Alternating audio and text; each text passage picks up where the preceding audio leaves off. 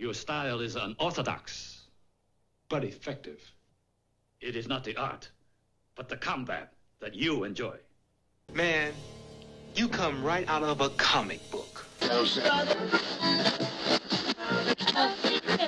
You are now listening to Black Comics Chat. Black Black Black Comics Chat. We are live on Black Comics Chat. Black Comics Chat. Black Comics Chat. We are live on Black Comics Chat.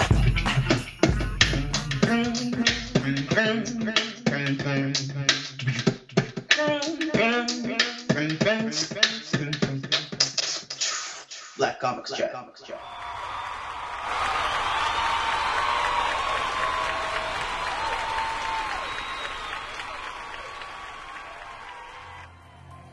Shannon, CG, Lauren, and Mel form the Nerds of Prey.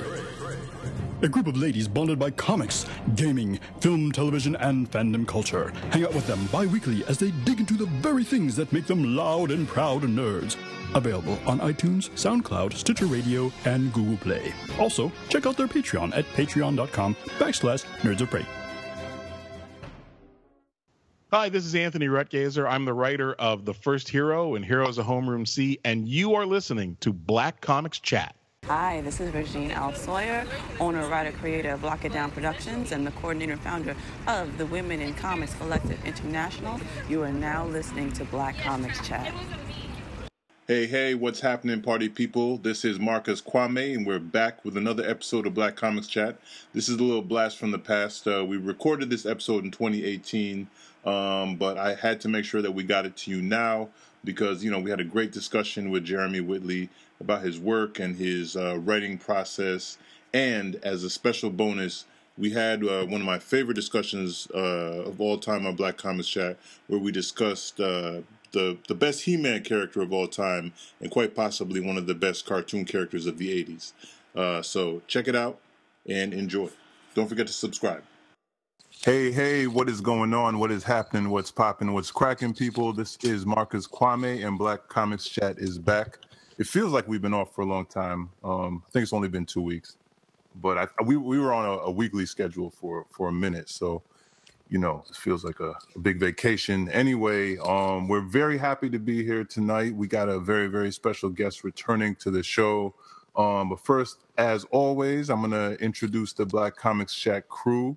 Um, and, you know, I, right up front, we got returning to the show uh, the, the man, the legend, uh, T Legit. What's going on, Thelonious? Hey, yo, what's up, fam? Like that uh, great American poet Rakim said, it's been a long time. Glad to be back. I'm ready to get into this. Let's do it. Okay, cool, cool.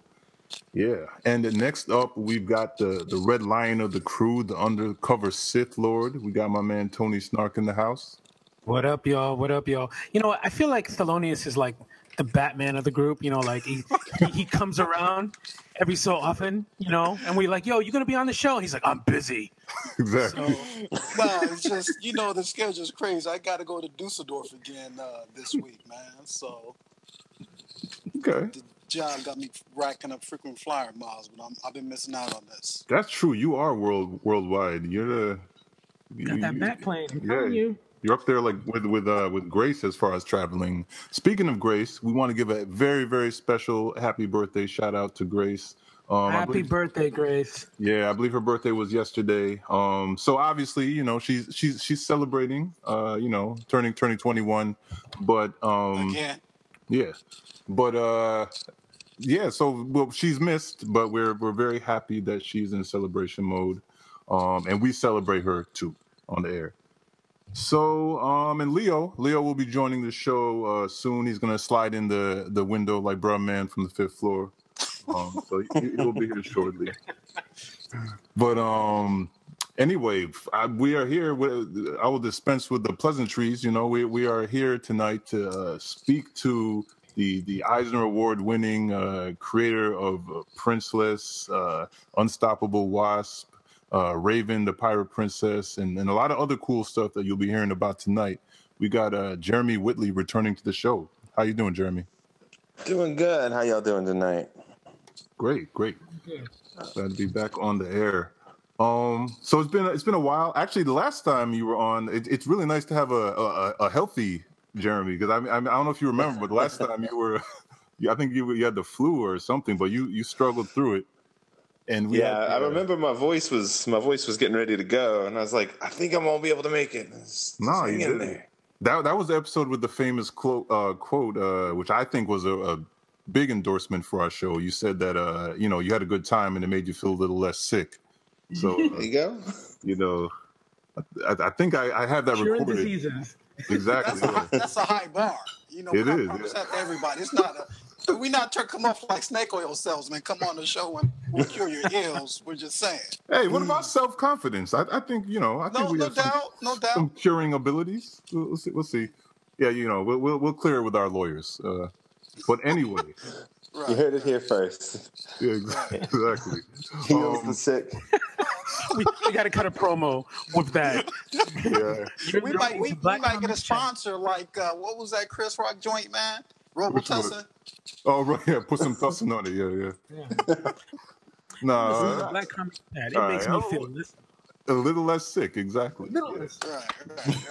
All right, but uh, but yeah. So Jeremy, um, you know, as always, we love to um, you know, let our listeners get to know our guests a little bit. So um, can you you know tell us about your origin story in comics uh like what you were reading when you first discovered comics as a reader and also your origin story as a creator yeah so um my my dad got me into comics um you know my dad was a nerdy kid himself you know when he was younger and uh when we lived in the bay area up around san francisco in a little city called livermore we used to go up to a uh local shop there called Fact Fiction and Fantasy, which is uh, a nice little nice little place where um, you know we used to go sort of irregularly and mostly he would pick up the comics and you know he'd let us read them some but we'd go my brother and i would go pick up those like marvel masterpiece cards right and like all those all those collectible cards you used to have to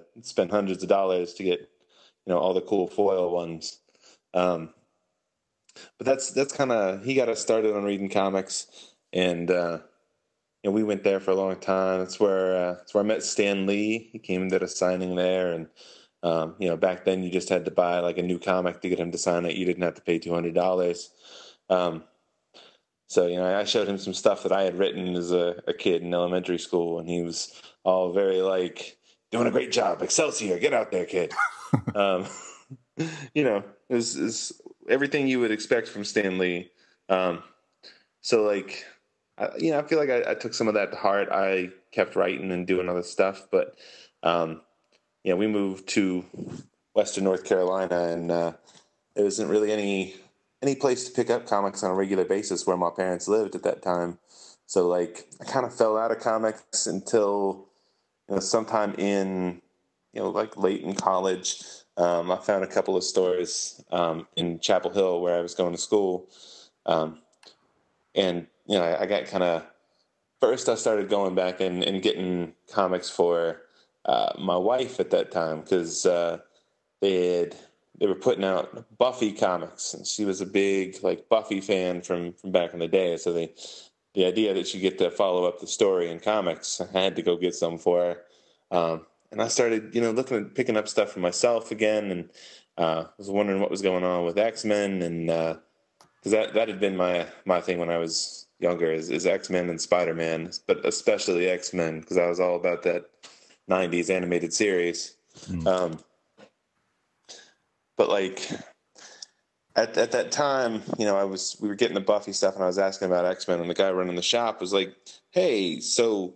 Joss Whedon is actually writing an X Men book right now.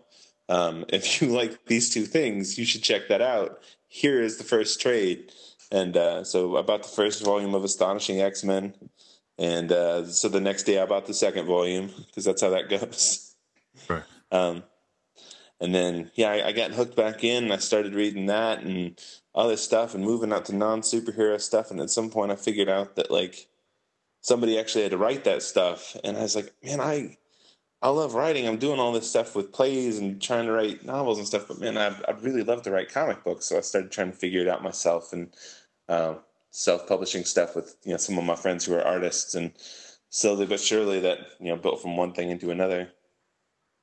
Cool, cool. So I this is always is my follow up question because uh, a lot of uh, you know creators that we have on, there's always a story about the the comics you're making as a kid, and we all usually gloss past it. But um, do you do you remember uh, like what some of your early early kid comics were that you made? Oh yeah, they were straight up X Men comics. like like had all the X Men characters that were in the books I was reading at that point, and um, I remember writing a story where the X Men were fighting Mephisto. Uh, I believe that was the one that Stan Lee signed, uh, and you know gave me a, a, pat on the back about. Um, but yeah, it was it was all, all X Men stuff. Okay, cool. And who, who's your? Who, if you had to pick a favorite X Men or woman, who who would it be? Ooh, oh, oh I mean, it's got to be Storm, right? Yeah. Like, yeah, she's the best. Definitely, good choice. Comic book Storm. yeah, comic book Storm. I, I, would love to see that character actually make it to the big screen at some point. The the Punk Storm or the OG Storm? I mean, this was. I mean, I liked the Punk Storm when I started reading comics. It was like '90s black leather right, like right. wings storm almost like the the jim lee costume design yeah. Yeah. Yeah, it's cool. But yeah, the the the punk era, I always say for anyone um who hasn't read it, that that was a really really dope era of Storm too. I, I love love all of it, but that was really special because you know she lost her powers and she just held it down, like led oh, the yeah. team. You know. Well, that's that's I think that's the first like comic book statue that I've ever seen that I was like, man, I could drop two hundred fifty dollars on this statue. like, I know the one. I, I, think I haven't seen it in person, but I, have seen it online. I think I know the one you're talking about. Yeah, I, I walked into Ultimate Comics here in Durham, and it was, it was sitting up on the on the shelf just right in the middle of the store, and I was like, ah. I really don't have two hundred fifty dollars to spend on that, but man, I would.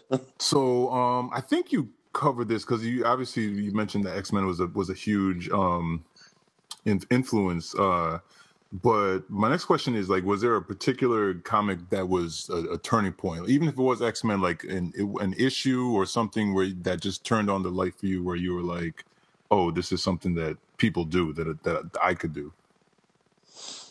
Um, I think maybe the I think maybe the turning point for it was um, I was I was reading X Men and Buffy. Like those were the only books I was reading at that point.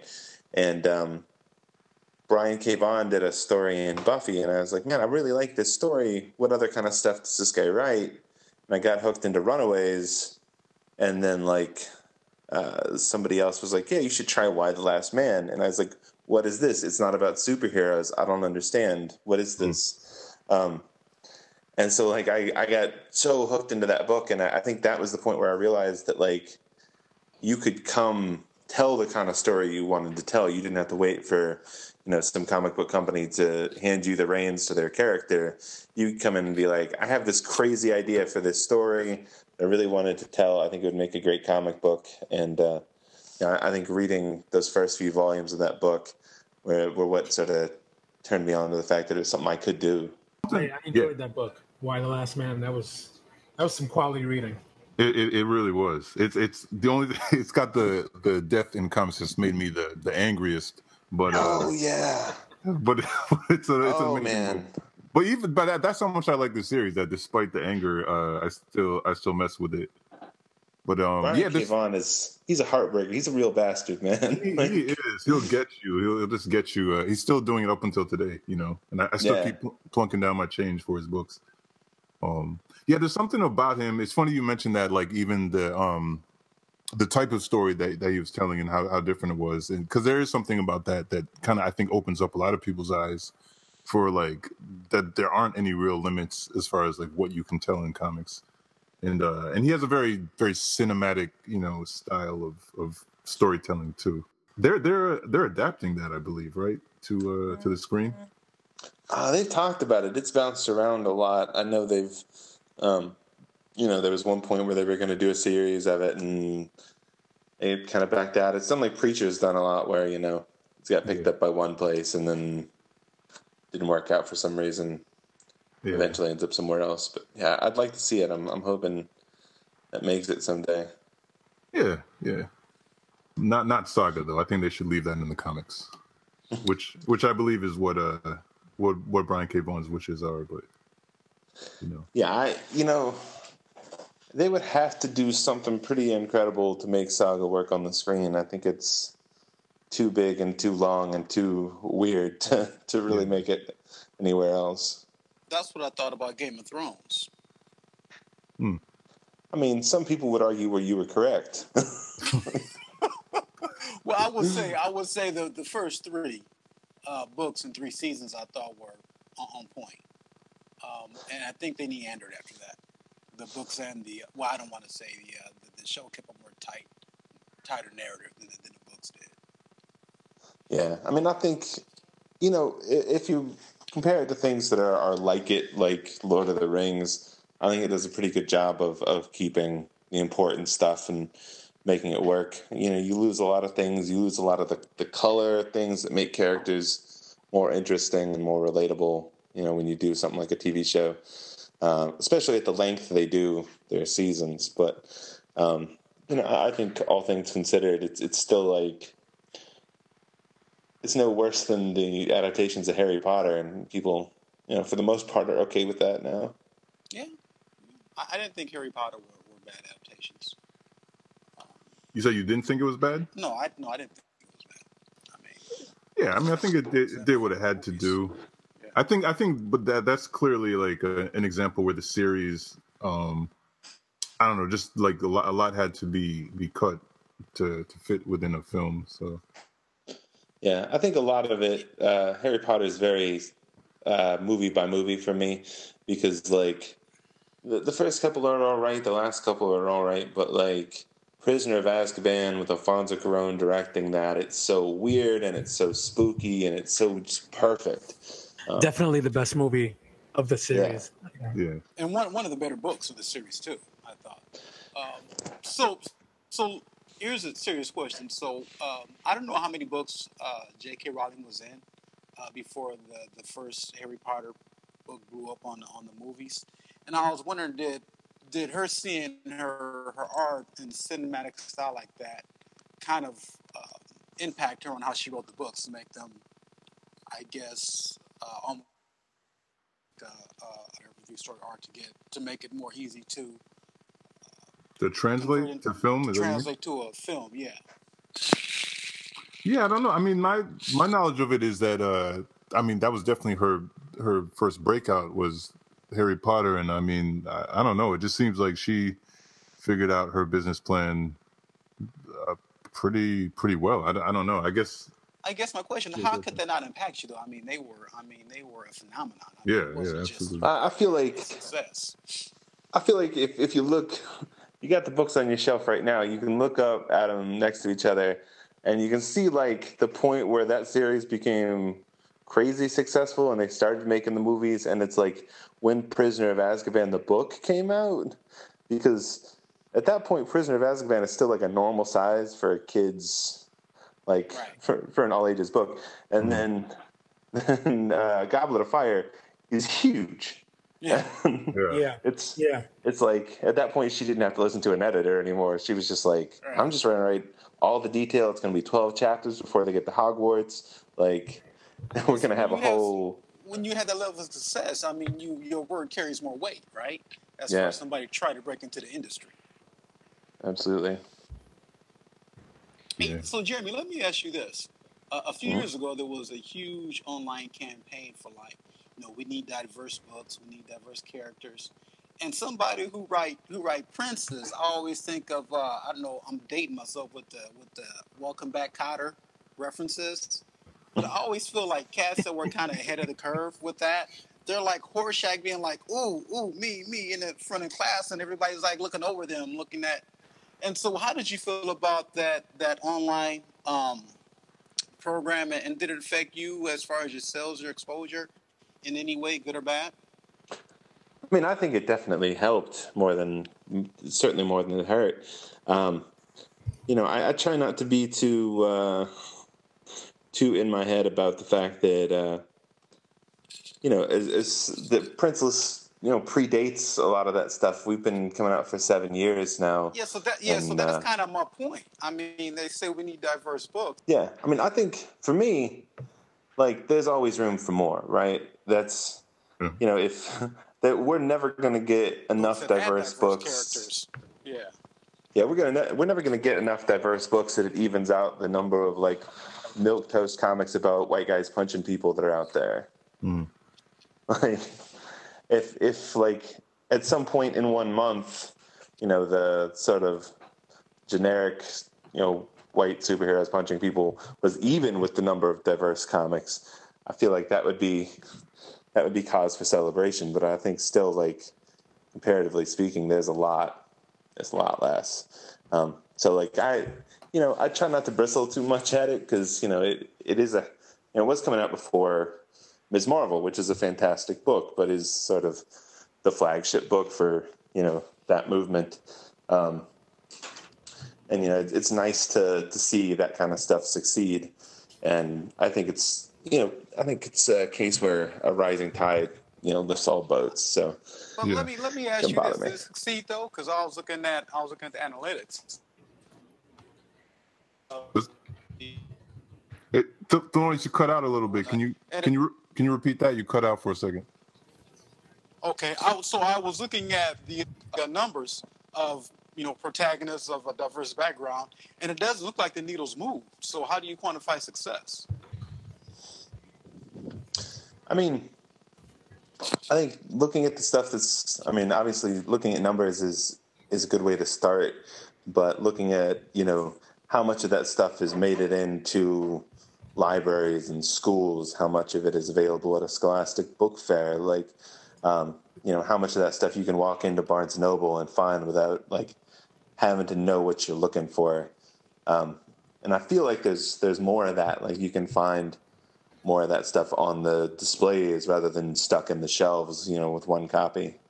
Um, so I, I think it's it's hard to measure all of it, but um, I, I think you know measuring the looking at the amount of like impact that something that books like Ms. Marvel have on like the kids who are at comic conventions, you know, just the, the diversity of the kids and then the kids cosplaying and stuff like that is is fantastic. And seeing sort of a new generation come up with characters that do look like them is, I mean, that's the best way to quantify it for me. Yeah, and I uh I was gonna say like I, I for myself as a as a father of a young girl um who loves comics, you know, and I I know you can relate, Jeremy. Obviously, um there's just seeing seeing a lot more media that she can really see herself in. Um, It it is definitely a sign of the needle moving, you know. But I mean, I think to your point, I, I do think that there is still a long way to go. Um, and yeah, that that's a good point about accessibility too. Um, you know, because it is the type of thing where a lot of times if you know to look for it, you, you, you can seek it out. But I think it needs to be to be shoved in people's faces a little bit more. Um, hey, Matt, I'm sorry, Marcus. Go ahead. no, no, no, you go, you go, Tony. No, I was just gonna say I hate to you know I hate to say after the conversation, but we would be remiss if we didn't you know give um, mention the passing of a, of a, a, a true queen diva uh, Oh. last couple of days. Yeah, absolutely. Um, I was I was actually going to get into that in the in the chat portion of the show, but yeah, let's let's you know shout out to uh to rest in peace, rest in power to to Aretha Franklin, the true queen. Um, you know, it's, it's one of those people where you know obviously people say nice things about people, public figures when they pass away, but like she just truly, when you look at the the impact and the range of her impact on music, on on the world, on other other you know musicians and performers, civil rights figures. Like you know, she's she's huge. She's a giant. You know how some people get better when they die. Hmm. Tony, is you there? Uh, Oh. Hello, can you hear me? Yeah, I can hear you now. Yeah. Yeah. Um, you don't have to. You don't have to fabricate anything on her resume. Right. I mean, she was just phenomenal in every sense of the word. And from a, a, a, a hard backscrabble upbringing, man, like a lot of people from that era. Mm-hmm. So, uh, props to the queen, man. May she rest in power. Yeah, most definitely. Absolutely.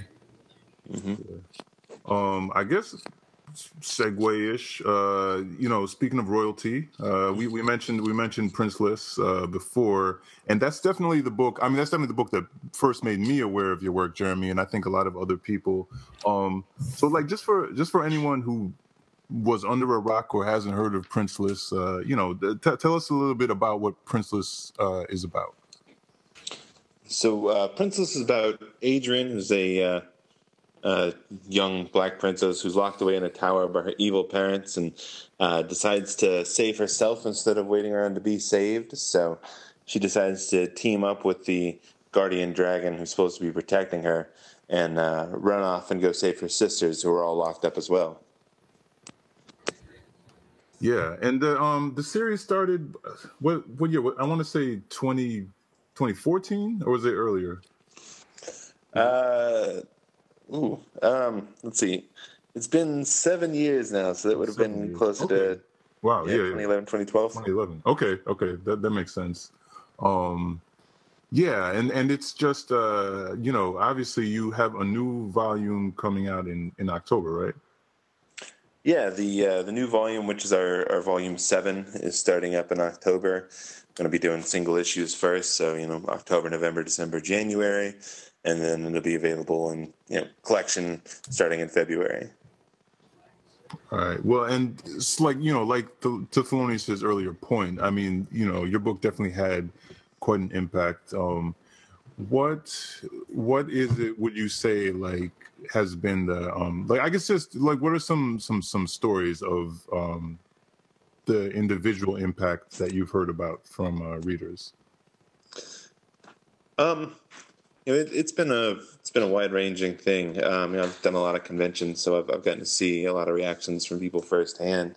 Um, I I had a uh, a mom come up to me at a show in South Carolina. It was uh, telling me about how you know Princeless is her her daughter's favorite book. She takes it to school to share it with all of her friends, and uh, started started choking up on me. She's like, "Yeah, I just I just wish uh, wish I had a book like that when I was a kid. You know, it, it just would love to be able to see myself and stuff. And I think it really, really made a difference for me. And like, just full on crying on me at this point. And I was like, oh, just come here, let me let me give you a hug. like, um, yeah, I've gotten a couple things like that, and then you know, I, I think my favorite is. You know, I have a lot of kids that will come up to the table and, and tell me that Princess was their first book, um, their first comic, and is what got them into you know reading comics, and you know now they're running around, you know, dressed as Moon Girl or um, as Marvel or, whatever, and um, you know, enjoying comic conventions, reading comics all the time. They're avid readers, and like that stuff is that's fantastic to me. Like that's you know knowing that it makes some sort of difference to, to kids. Um, and you know, got them into to reading comics or just you know reading more in general is I mean, that's huge to me. And whether or not they you know completely realize messages or things they're getting through this, these stories, you know, knowing that they're they're digesting that and that it's, you know, in there is is important to me. Right, and and that's actually a, a good point. I think that there's uh, your, your writing is very natural, and um, you know, you do put there. There's, there's a lot of humor. Um, there is definitely messages in the story, um, but it it never feels like it's beating you over the head. It just feels like a very natural part of the story. Um, so I guess my next question is like, as as a person, you know, who's not of color, you do you do a really good job of of representing a wide range of people. Um, you know, like a majority of your your protagonists across your your books are women or young girls. Um, can you talk a little bit about writing outside of your experience and like what you know? I guess what your approach is to being a responsible, you know, writer when writing outside of your own experience? Yeah, um, I can absolutely talk about that because uh, you know a lot of the reason I started working on Princeless in the first place was because um, I was looking for something that my daughter, who is a young woman of color, could actually see herself in um, in comics. She could see herself as the hero in the story, and I was having a lot of trouble finding that kind of stuff in comics. So it was important to me that it, it get out there. Um, and it's and it continues to be very important to me that I, I get it right and um, I think you know a, a lot of a lot of that is uh, is down to my wife, um, who you know has always made sure that uh, you know this this stuff reads right and it's you know I'm doing it the right way and not uh, not uh, not embarrassing her because uh, you know she's she's she's worried I'm going to embarrass her out there, uh, you know, trying to trying to do the wrong thing or go too far. Um, but uh, and she always she always reads my stuff and, and gives me uh, honest critiques of things. And um, I think you know i have sort of taken what she's given me and, and translated that into you know um, other areas where I've, I've tried to um, tell stories, you know, with other types of characters. For example, with you know, with Raven, a lot of the cast is sort of uh, queer female characters, and um, I made sure that going into that, that I had sort of advanced readers who were, you know, uh, lesbian, bi, and trans women who could, you know, read this stuff and, and make sure that um, I was on the right track and that I wasn't, you know, screwing up things that I, I didn't know not to screw up. Because um, I think that's the problem with a lot of very well-meaning writers, be it on, you know, comics or TV or whatever, who, uh, you know, they want to do something good, but uh, they don't bother to have anybody read it and look at it and give them feedback and to listen.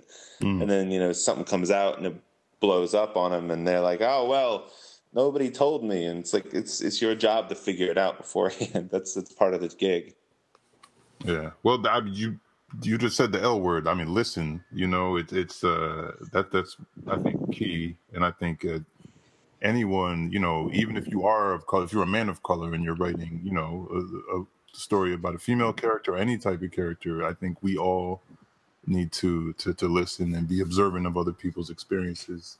You know, you're going to get wrong, but nope. Looks like looks like we just lost Thilo. think. Oh, we we lost Thilo, and then Leo Leo jumped right in in his place. Now the the key the key is can Leo finish the sentence? Exactly. Oh, here's Saloni's. Uh, there you go. No, no, they both. Right. You know what? I blame Thanos. They, the, I, I blame, fading in and out. Whew, we, we we're in the lucky fifty percent. we absolutely are. Oh man. Hey, but you know what? That, uh, okay. What's up, Tony? I was going to introduce if D'Lo is all right, I was maybe he would come back in, but uh, I just wanted to sort of. What's up? I'm sorry. Oh no no. Well, Finish you, your question. Yeah, you were you were mid sentence. You were mid sentence when Thanos got you. Yeah, well, so uh, even if you do your due diligence, you might just get some things wrong. Uh, but you know that's part of the art. Right. The thing is, you gotta you can't shy away from criticism, mm-hmm. but be careful that you don't conflate criticism and hate, because some critics have your best interest at heart, and some people are just going to hate on whatever you do. So if you can't differentiate from that, you probably shouldn't be putting things out in the public space uh, in the first place. Right, right. And I do think that, like, I mean, I think there there's a certain level of humility, but yeah, artistic defensiveness. I mean, I think creative people are, are can be defensive by nature, obviously, but I do I think it's it's huge to be able to um, understand that everything doesn't happen in a vacuum, you know. So like you you'll see creators of of a majority group um get angry you know that that people of marginalized groups are saying like hey you know you didn't necessarily get this right. And um it would be one thing if they were like i don't know just critiquing something that was very generic but it's like you know the, things don't happen in a vacuum you know and like we live in a society where there's extreme imbalances. So um that does increase the need when writing people from marginalized groups to really be responsible. Well, here, there's a, we have a real world example right now. Crazy Rich Asians, which is long overdue to have somebody that uh, do a film about a, a, a, a Asian cast hmm. that mm. are are seen as um, uh, that have some agency. But the people are, of Singapore are like they don't represent the Singapore community in a very in a very positive light, right? Uh, so no matter how good of a job you do, there's always going to be criticism at some level. Right. And But I e- don't think you can shy away from that. Absolutely, but even with that example, I I mean, I think it's interesting. It- Think about it. Like when you have like one film. First of all, if you're you're having a first in 2018, like that's a sign of like society's failures. But like when you have like one film that's like the Asian cast film, that's a lot of um. It's it's big shoes to fill. You know what I mean? And Yes. and and it, it, it's a rom com, which you know I'm not hating on rom coms, but obviously they're not necessarily for everyone. And so um I think that's an interesting part of it. It's like the the answer is to just have more. The answer is to have tons of films with the Asian cast, so that way, like if if some, you know, don't knock it out of the park, then it's still all good. Yeah, and I, I think that actually that actually goes back to something that I've, I've said on on panels several times. Um, just from an individual perspective too, when you're writing, is like you have to keep in mind if you're including different types of people in your story that you only have one of any type of person that that person is a stand-in for that entire group at that point Right. so like it's it's the black widow rule right if if that's the only female character in your avengers movie Yep. then everything that the black widow does all the women in that movie are doing and so like even if you don't intend for a certain thing to come across or you don't see things that way um, you know if, if all of your if you only have one black character and he's a villain then all of the black people in your story are villains um, and i think you know having something where like luke cage you can have black heroes and black villains because they're they're weighing each other out and you, you're not going to have anybody accuse you of like oh well this this is a racist show because their villain is a black guy because you know Exactly. it's it's a whole whole array of people Yeah. I will No. I will co-sign that. Yeah. Um, we we have a uh, a question from the audience. You know, shout out to the ether. Um, she asks, uh, you know, going back to your point, Jeremy, about how um, you know you you run things by your wife in order to make sure that you don't go too far with anything. She asks, like, have you ever gone too far? Um, I don't think I've had any, had anything that uh, would necessarily be be going too far. I've definitely had some stuff that she's uh, straightened me out on. Um, I don't know if I don't remember if the last time I came on I had already done the uh, story that I did with Iron Fist and Misty Knight. Um, I think you had, yes. yeah, because there's, there's a scene in there where, like, at the end of the issue, uh, Iron Fist is doing her hair, and um, when I had written the original script, I handed it off to my wife, and um, she's like, it, "It says he's doing micro braids here," and I was like, "Yeah, they're watching a couple movies." She's like, "That's like an eight-hour thing at the least. Like, that's not going to happen over two movies. You need to make it something else because that's that just stands out as like not plausible." I was like, all right, I you know he's a kung fu master. Come on, he, he can make it work. She's like, no, no, no, no, no. No, it's, it's good that gonna she caught it because there's a lot of readers that would have would have uh, pointed that out to you. Yeah, so in the comic, thanks to my wife, it is it is bantu knots instead of uh, micro braids because yeah, I, I'm I'm sure I'd still be hearing about that if, if that had gone out that way. Yeah. Shout shout out to your wife for for saving saving a book. Shout out to my wife. Are we talking about Bjork knots? Bjork, like like like uh pagan poetry Bjork. yes. Okay. That's a reference that someone listening to this will get, right? Right, right, right. Okay. Yeah. No, we got we got Bjork, Bjork, Bjork fans. Mm-mm. You don't remember this whole thing with like with the who was it that was wearing the Bantu knots and then uh and then Oh yeah. like an online outlet called it Bjork like what did they like Bjork or something like that? Was like what the yeah. fuck are you talking about? yeah, but it, the crazy thing is, if you look at fashion magazines and the fashion fashion writers, there's there's like an article like that every two months. They, every two months, they're like, you know, Yeah, yeah. Cameron Diaz uh, invents Timberlands or something. Right. Like that. Like, Right, right, right.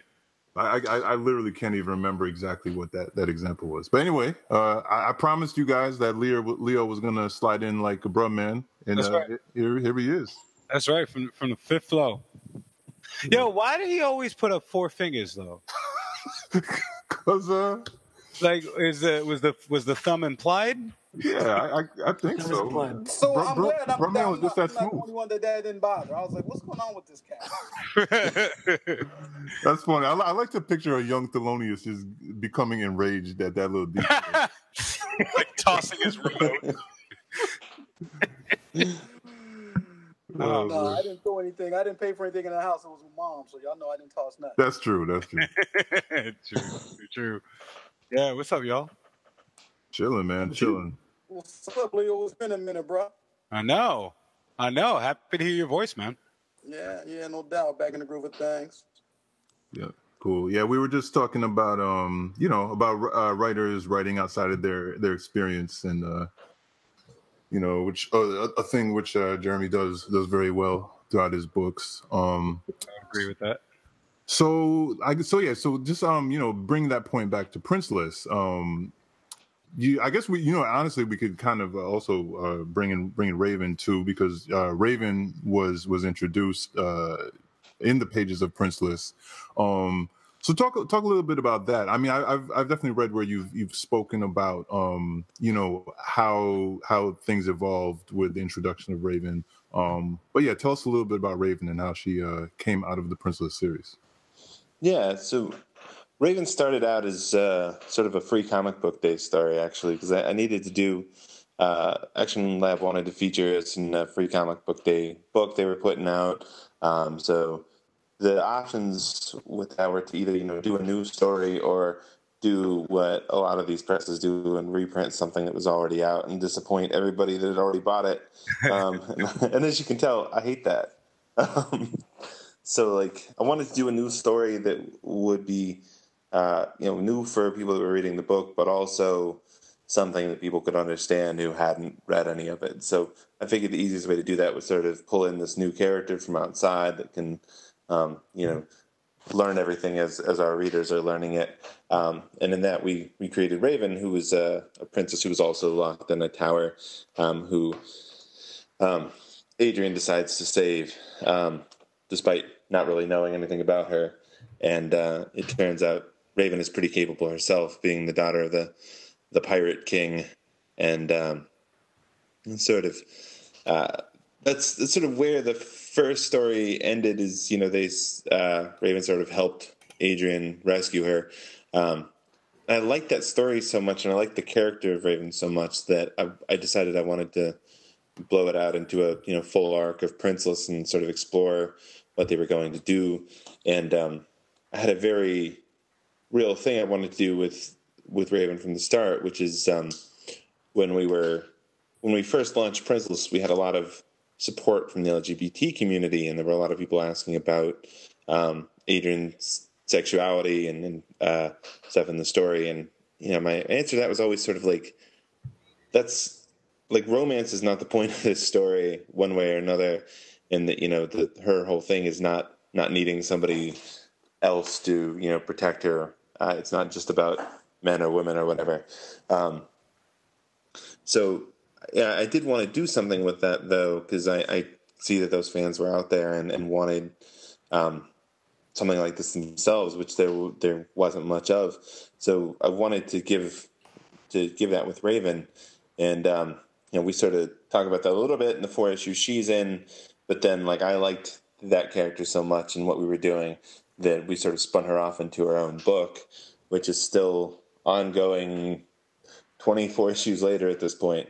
Um, and it's a big sort of large cast ensemble book with a lot of like uh, a little bit of action, a little bit of romance. It's much more of like a soap opera than than Princeless. Princeless is more just a straight up fairy tale. So, Yeah. Jeremy, uh, honest question.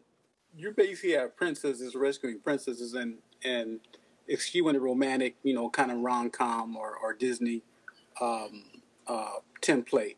Is this a, a, a snub, uh, a diss of, of typical Disney, you know, uh, template movies where the guy, protagonist, strong guy, square jaw, rescues the lady and saves the day? Or is this something that just came about organically?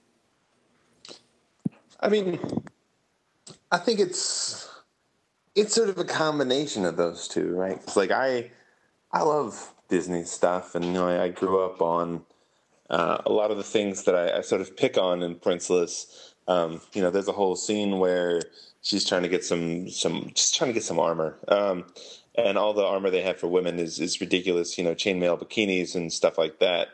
Um, and like a lot of that is a reaction to just things that like I grew up loving, but like looking back on them now, I've, I've realized how ridiculous they are. That you know, there's uh, Xena and Red Sonja and Wonder Woman are all sort of ridiculous in their own ways, and, uh, and I think it's all right to look at that stuff and, and you know poke fun at the things you love and uh, realize how they can be improved. Um, and that's sort of, I think that was sort of my mission with a lot of the stuff in Princeless is to take all this sort of fantasy stuff that I'd grown up loving and sort of filter out the stuff that as I got older I was like, ah, that's kind of problematic. It's kind of weird that in you know Lord of the Rings, the the whiter a character is, the better they are, and then the darker they are, the more evil they are. Like that's kind of weird. Mm. Um, doesn't sit right with me in the same way at you know at, thirty something that it did in my teenage years. Um, seems a little strange that all the you know people from the east ride elephants and are evil. Um, so like, you know, I, I wanted to sort of to some extent poke fun at that stuff, to some extent fix it and create a thing that like I I could enjoy and give to my daughter without being like also like don't pay attention to the racism. There's some racism there. Just don't just don't read it. Yeah. Just just just look around the racism, right? Yeah. Yeah. Just, just so it, that's not racist. It, it's interesting because uh, also talking just about like the the concept of like romance and these types of stories too. Like I'm like, and I'm and I'm like admittedly a sincere romantic, like not even being sarcastic, and yet I really hate uh, wedged in romance subplots and how they need to appear in everything. And I feel like we're getting a little bit away from that in some in some popular narratives, but there's still like there's still some sort of strict adherence to it. Like it's just something that's expected. It's something that's easy and predictable. Uh, so I like the idea that um, that that was like part of your approach as well, like to sort of eschew that. I mean, do you do you feel the same? Like, do you find that like when you're when you're reading stuff or, or getting into movies or anything like that, that you see that you're sensitive to like, oh God, here's a romance subplot. Yeah, and you know, I, it's funny because I'm I'm very much the same way. Like I'm I'm the first one in my family to you know tear up at emotional stuff in movies, and I'm the 1st mm-hmm. one to you know get real like get real invested in some of these stories. Um, even if we're just watching like you know reality TV shows on Netflix, like I still occasionally I'm just like, man, it's really touching how oh, this man, is doing this. oh, where yeah, yeah like, Jersey Shore just tugs at your heartstrings like a. like my uh, my wife and I were watching uh, Queer Eye on Netflix earlier, and like this was you know watching this like old scraggly dude from Georgia like like get so excited and feel so good about like his life where he hadn't before. I was like, oh man, this is just this is so touching. Like they just gave him a haircut and he's a whole different dude. Um, you know, but like that that stuff always it always gets me. But it's the stuff that's like that's real, right? That's what gets yeah. me is yeah. like when you can really see change in people and when there's you know stories where characters have you know attributes stuff that you can see they can you can see them change and become you know better people or better characters through through the stories, be it romance or not. Um, it, and it's so much different than when you're watching something where like that that subplot just doesn't belong. And it's thrown in at the last minute and you can tell it's like it's some studio note. Studio. somebody thought this needed it. Yeah. Right right. Yeah. Yeah the 90, 90s were notorious for for shoving in a romance. Big time, yeah. And I mean, like, I don't know if I'm if I sound too optimistic when I want to when I say like I feel like we're getting a little bit away from it. It's still there, but I feel yeah. like people have, have. I feel like we're not the only ones to kind of see it like that, and that. No, I think I think you're right. I think there's there's definitely um I think some notable narratives where where they they dodged that. Yeah. Yeah. So. Yeah, I mean, for for better or for worse, Moana doesn't have a romantic subplot at all. Um, you know, yeah, she she has more, stuff to do. Yeah, she's got a lot more emotional attachment to that chicken than she does to any dudes. So, yeah. Uh, so um yeah so you know Princeless and uh, so you have a new volume of of Raven coming out as well. Uh, so we're we're wrapping up year two in the next couple of months, and then uh, hopefully later this year we'll be starting year three of the book. So um, we're we're hitting up. Let's see, we'll have it's year two, issue thirteen, which is the twenty fifth issue overall of the series. Um, should be out in the next couple of months, and then um, yeah, that'll be up to six volumes on that, and then uh, we'll be starting up year three, which we're doing a whole it's to be a it's to be a real trying year for for the girls. Lots of uh, I think we're going to amp up both the the romance and the the risk elements of that, and so it's about to get real emotional up in here. Oh man, awesome! So I, I have a question. So you know, I can tell that you're you're a very busy person, you know, with all the stories and stuff. Can you talk about your writing style? Like, how are you able to basically go from thought to page and sort of sort all that out while you're doing, you know, multiple books and stories? Yeah, I, I think for me, it's it's nice to have uh, different kinds of assignments, different kinds of work. Because, like, um, in addition to Princeless and Raven, I'm also, you know, on contract doing Wasp stuff for Marvel and um, Rainbow Brite over at Dynamite and My Little Pony over at IDW. So I think in a lot of cases, having these other projects to work on, uh, a lot of which have a lot more guidelines than my own stuff, um, makes helps me kind of keep fresh. If you know I'm stuck on something, I can jump over to another thing and work on that.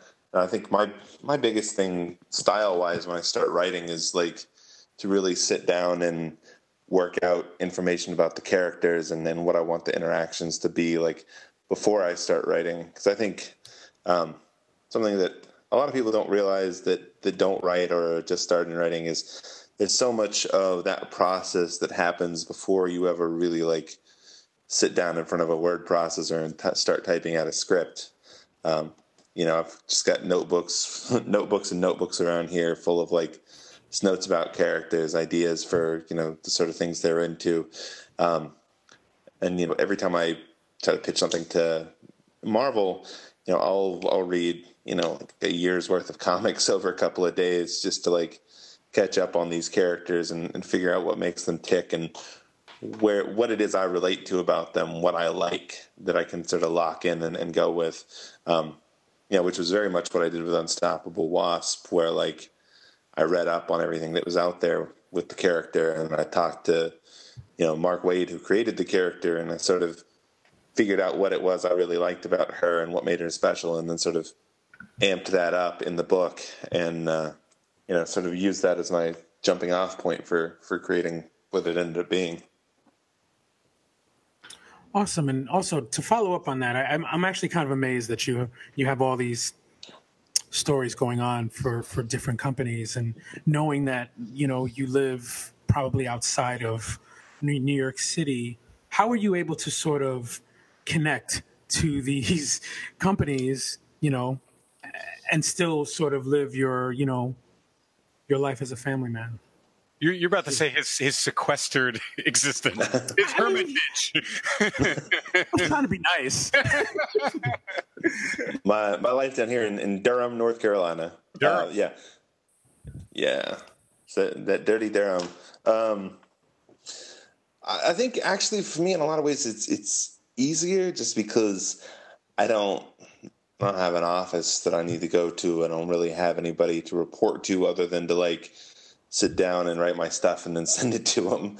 Um, I feel know, like writing. well, I mean, I, I, think it's basically it's like any other work from home kind of job, right? Yeah. Like, you know, it's it's up to it's up to you to be like, all right, I got to sit down and do this now, um, which is, you know. I spend a lot of time writing at coffee shops because uh, I have a Switch and an Xbox One at my house. and, yeah, and like that Switch can go with you. Don't forget. Oh, don't, oh, don't give no, no. The switch, the switch stays on the. it stays on the, the console. It, it just needs to it needs to be there, because like, yeah, if I if I try to sit down in my house and work on stuff, like inevitably, you know, it's either somebody here who who needs my attention, or um, you know, if not, then there's there's all these like fun games to go play and things I could be doing.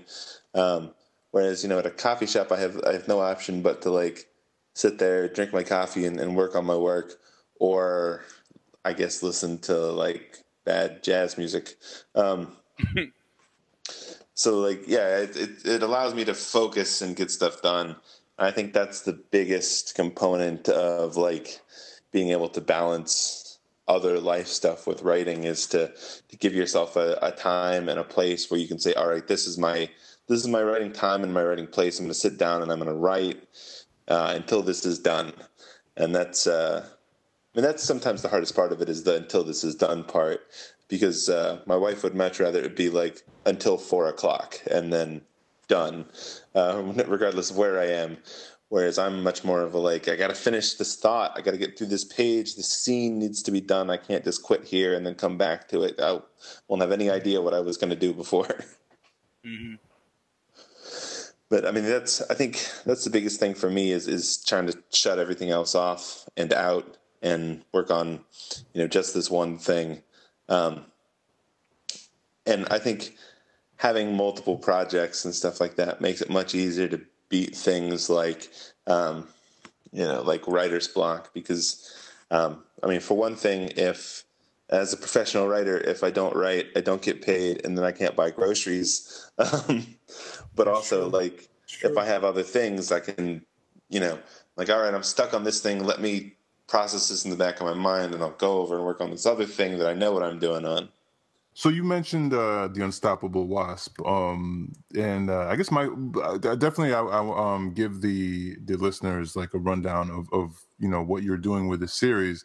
But one thing I wanted to ask you is I noticed that uh, it even though it's like a it's like a Marvel book with a, a, character that was established prior to you coming on the series, it definitely has your um you know your your your writing spirit and your your sense of humor and like you know a lot of it to it. So was it uh an instance of where they were aware of what you do and they said, "Hey, we want you to put your stamp on this." Like like how did you come into that series? Um so I had been uh, harassing Tom Brevoort about you know getting work at Marvel for a while, and um, you know I've been sort of hitting him up every few months, um, and I'd gotten a couple of you know short stories or one shot assignments from them, um, you know which I had I'd done I think pretty well. Um, you know, we talked about the Misty and Iron Fist story. That was my my first thing I did for them, um, and. Uh, you know, I, I, kept annoying him, and at some point he was like, "All right, we have this thing coming up that I, I, think you'd be a good choice for. You know, let me give you some more details about it, and you know, just sort of tell us what you think you would do with this character." And um, you know, I, I, read up on her stuff, and I, I got back to them, and like I said, I talked to Mark to sort of see what you know what he saw as the the better parts of this character, and then. Um, and I, I, sort of launched full tilt into pitching it, and um, largely what I pitched the first time is, is what ended up going into that first volume. Is you know Nadia as this um, you know young female scientists in the Marvel universe trying to put together this lab of female scientists. Um, and you know, one of my big sort of missions with that were that I wanted it to actually reflect the population of New York because mm-hmm. so much of the stuff in the Marvel universe is supposed to take place in New York. Um, but you know, for some reason, there are very few like Puerto Rican people in in that New York. Thank um, you. Thank you. It's because they don't know how to draw them. That's why. God.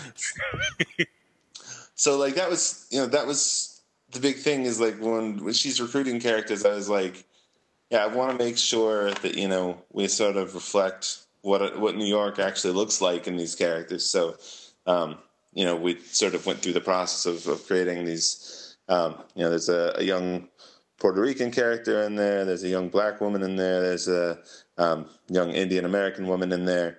Um, you know, and actually looks like New York. Um, and you know, all that stuff sort of made it straight through to what ended up being in the volumes. I, I always felt like they had read my stuff. They knew what I did, and I had done some stuff for them. And uh, I, I try to remind myself of like, if they didn't like what I was doing, if they didn't want this to be what their book was like, they wouldn't have come to me because there's no shortage of other people out there writing stuff. Right. Cool. Well, I mean, to that point, like I, I you know, you mentioned that that Nadia is, um, you know, in volume one is putting together a team of uh, of women super scientists, and like one of the things that I love, I think it was in the very first issue, is that you know when she finds out about the quote unquote list of the smartest, um, you know, people in the Marvel universe, how um it's it's super male, even though you know Lunella has recently um, been ranked the smartest um, person in the world, like the list is overwhelmingly male, and and you know, like she really goes into the fact that it's because it's it's like an old boys network. The people who are ranking the smartest people are all dudes um who are bringing up other dudes under them you know? And so anyway long story short it's like there's uh like like like i love that about this book because i mean like that's that's real that's real life. I, it's one of the challenges that you know a lot of um, STEM fields are are trying to that that people are trying to you know overcome. So like yeah, talk a little bit about that. Um, like I, I really like that element to the story, and I could see that being a thing that's uh, very just informative, you know, in those industries. Yeah, I, I think um, it's really it, it's it was really interesting to me that there were people that reacted like negatively to uh, that discussion in that book because like that's a real thing. Like there's documented so you, you did, studies of it. You did get blowback about that. Yeah, there were definitely people that were like, "Oh well, like this this is just uh, blah blah blah SJW, SJW nonsense." Yeah, okay, I know. What you mean. yeah, and it's like, well, like you can you can go listen to NPR and they will they'll tell you about how like there's a bias there and it's it is you know w- with these fields it is sexism and racism but it's not necessarily that particular person but it's built into the system mm-hmm. right. because like everybody that was there for you know so long was this and that people are programmed to see people that you know look and act and think like themselves and say like oh well i can see the potential in that person right? Like that person could have been me at that age. And like that's just the way our brains work. Um it's like you you try to relate to other people um and you know when you're trying to fill positions in stem or comics for that matter you know you see somebody that like oh yeah he that person gets it. Um and you you know you look for that kind of person to fill that role. Um, and this has been like a documented thing.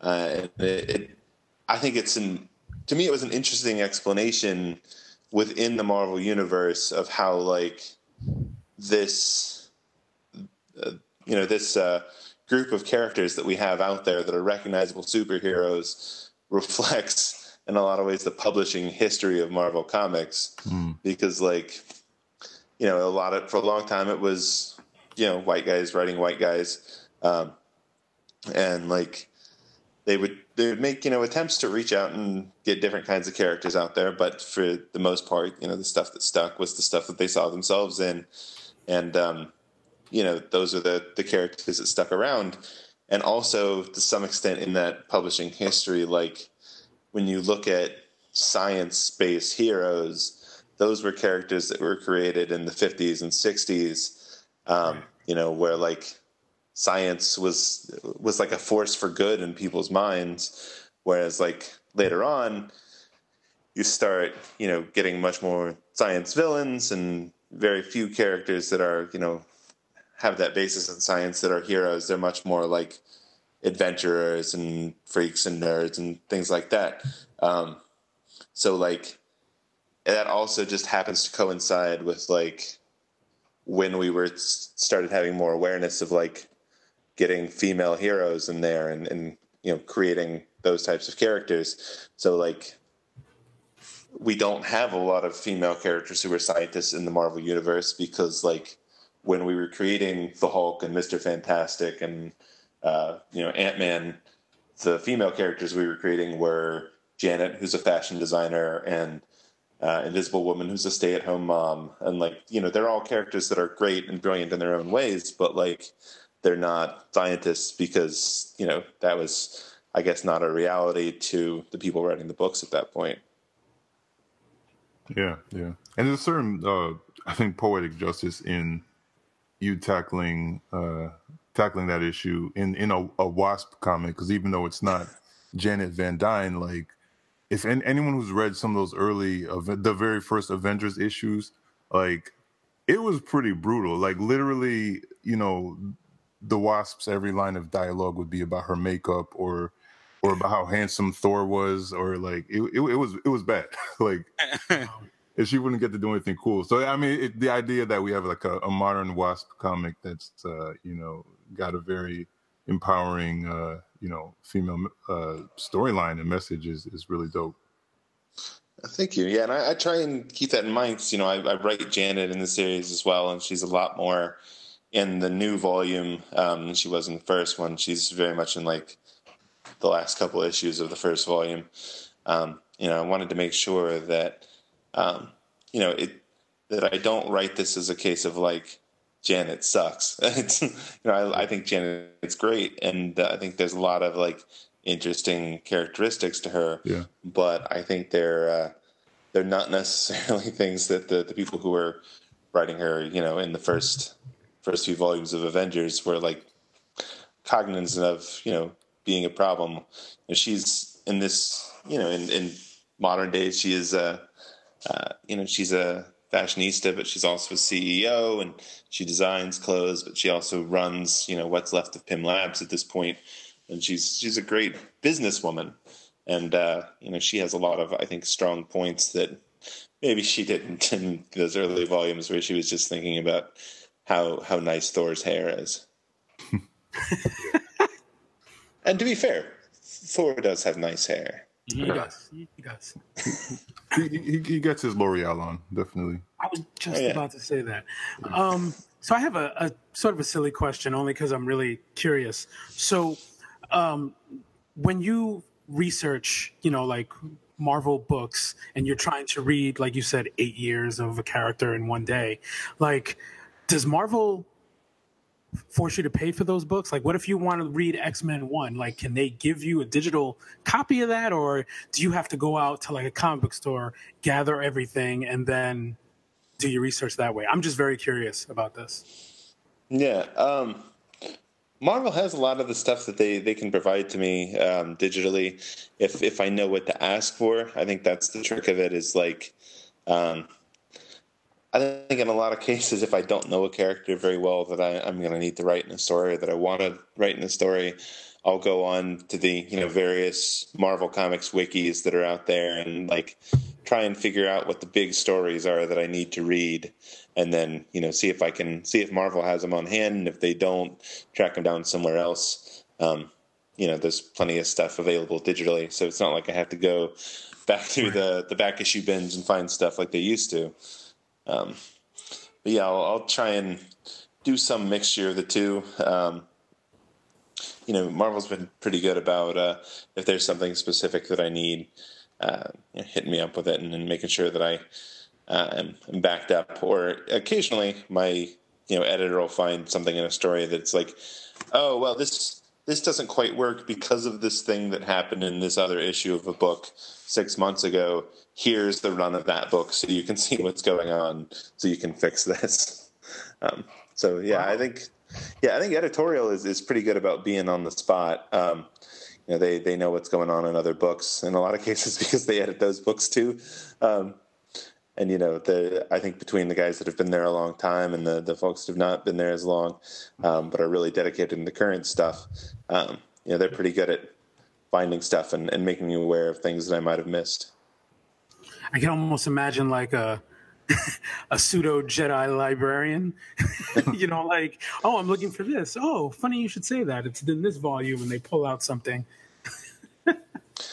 Yeah, it's it's crazy. I don't think Marvel Comics has one person whose job is that, but I know that like Lucasfilm does. Like Lucas bet. has like a guy whose job is to keep all the continuity straight.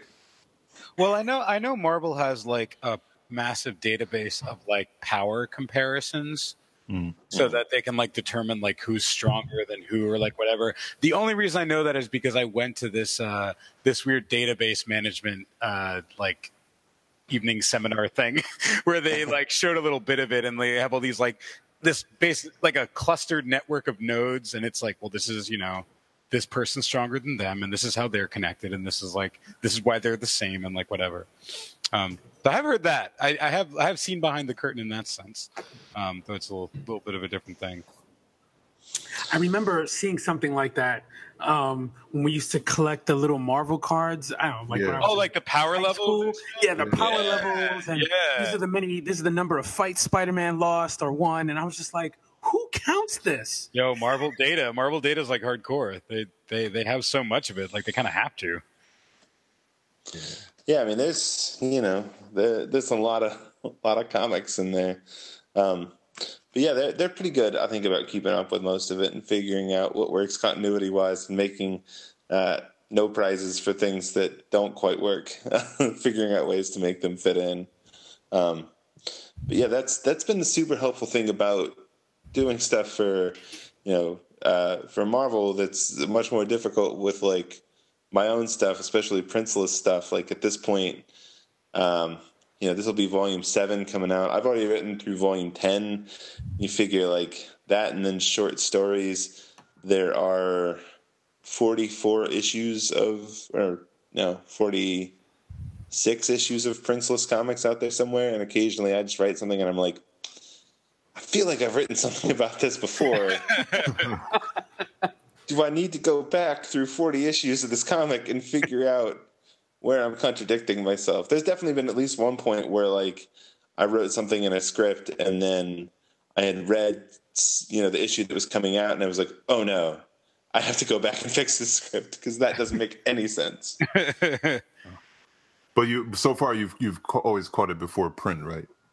Like nothing's ever gone, no mistake in that vein is ever going to print. I mean, there are some things that are a little yeah i think if you find one you, you, get a you get an official princeless no prize Yeah, I feel like there are a couple things that are a little questionable, and there are a couple things that I have like gone back and like weirdly fixed in continuity. There's a there's a character that gives their name as a couple of different things in the story, and there's now there's now definitely uh like a story reason for that. Oh, cool. Well, it it, Yeah. it, it forces, uh, I guess, further creativity. Yeah, you gotta you gotta be uh, on top of your game to make up BS to explain why you got your own thing wrong. Oh man, cool, cool. Um, so uh, oh, I, in re- I had I had another question about Unstoppable Wasp. Uh, it's a very yeah, obviously Nadia is a super scientist, and like there's a lot of science and science facts in the story. Like as I was reading it, I was very curious. Like, do you have a science background? Like, oh that- no. no, really? no, no. Uh, yeah, that's that's actually really funny because the the first so the first comic I wrote that came out that has Nadia in it is an issue of Avengers that I co-wrote with Mark Waid, and um, it's definitely like when I wrote it, I wrote like really hand wavy science stuff in the story. I was like, and then science, and everything's better.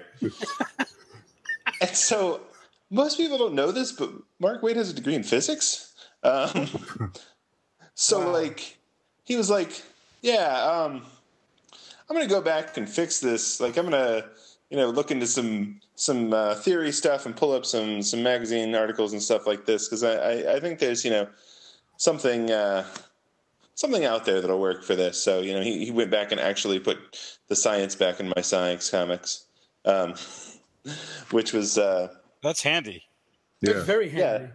that was nice. And I, I think like then going into Wasp, I was like, okay, I can't, I can't BS this because it's all about, it's all about science. And theoretically, like, there's going to be, you know, somebody that knows something about science reading this at some point.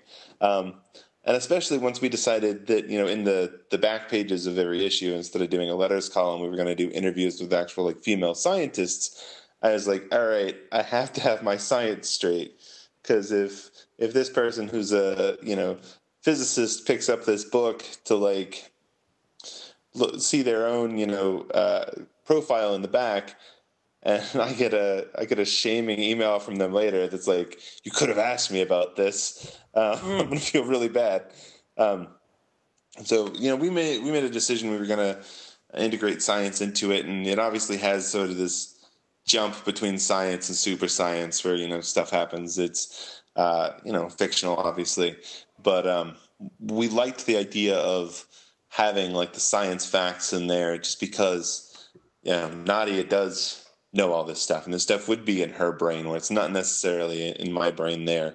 So you know having those little sort of cutaways where she sees the real science in a thing and breaks it down um, were, were things that weren't in my first couple of scripts that uh, once i once i got the art back for the first issue um, it had like elsa had drawn sort of these cutaways of the big robot that's in the first issue where like you could see the inside of the robot and how it worked. And i was like okay so in my head that's nadia seeing that. And nadia can look at the robot and see like this is how it works. So what if we like wrote that into the script and like how you know how her brain works this stuff out? So you know there's little science facts scattered throughout all of which i've had to actually research because none of that stuff is actually in my head Wow, that's well. I mean, it was very convincing because I I wouldn't have read it and been like, oh man, this guy doesn't know science. So you definitely yeah. definitely uh, pulled the wool. I was I was a decent science student, but I've always been an English major, so you know, I, I think I, I, don't want. I'm very good at BSing, but I don't want. Uh, I don't want it to look and feel like I'm BSing, especially when you know I'm writing this character. I think that was I think that's been the hardest part about writing that book is like writing somebody who's so much smarter than me and like trying to like not have them sound as dumb as I sound when they're discussing the, you know, stuff that should be everyday knowledge for them. Right. Right. No, that is an interesting tightrope. I used to think the same thing when I was watching uh you know, Doogie Howser when I was a kid. I was like, wow, Neil Patrick Harris is a fucking genius. like, like look how convincingly he portrays this doctor. Um, and now you see him on these MD commercials. right, right. Yeah, yeah, yeah, I may have been wrong about that, um, but but that but that's interesting and and it's true like i totally get the there, there's a there's a fear of being found out because you're like shit someone's gonna see right through this and i feel like if there was ever a point in comics history when that would be the case it would be right now i'm sure people would call you on your shit if they saw it yeah i feel like so much of the stuff i write uh, you know storytelling stuff is, is so easy to you know go back and rewrite and change up and you know figure out my stuff, figure out what something means after I write it. Uh, but like science is real. Like there are people that know this stuff. Like, I can't just make I can't make science up. Um, yeah, that's that's difficult. I think it's been really interesting with that book in particular because like not only is she smarter than me, but she's also like cheerier and more optimistic than I am. So like I just have a tendency to be sarcastic and a lot of my characters tend to be sarcastic because I am. Uh-huh. So like, I write stuff for you know I write stuff in there for Nadia to say, and I look at it and I'm like, that's not that's not Nadia, that's me. that that line sounds like something an asshole would say, and that's not her. Yeah, yeah, she's like she's extremely optimistic. Um, which uh, one of the things I thought was cool was, but being that you know, given that like she also uh, was was raised in the red room you know by the evil evil evil russians and like so you see there there are there's that that one fight scene where you kind of see her um some of that come out like you know where she's talking about her her her martial arts training and um all the ways you can mess somebody up basically. So it was it was an interesting dichotomy to see that she's she's super sunshiny but like you know i was kind of waiting for that because i was like there's no way you you came up in the red room and didn't have some type of uh of a dark side that people could bring out of you Yeah, I mean that was that scene was really interesting to me because I, I wrote it the first time as really a, a Spider-Man-y kind of fight scene where she's you know says some snarky one-liners and then you know knocks somebody over a table and the fight's over. Um, but then I was like, ah, this this kid grew up being trained to like assassinate people. Like that's how she knows how to fight.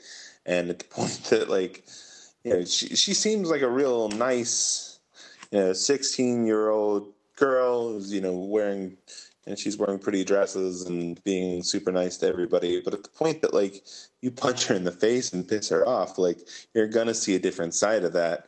And uh, i mean that was another thing where i did research because i was like i want i want this fighting style to seem realistic because you know as a as a girl who's you know you know she's a relatively uh, small person height wise in the Marvel universe, and she obviously doesn't weigh much.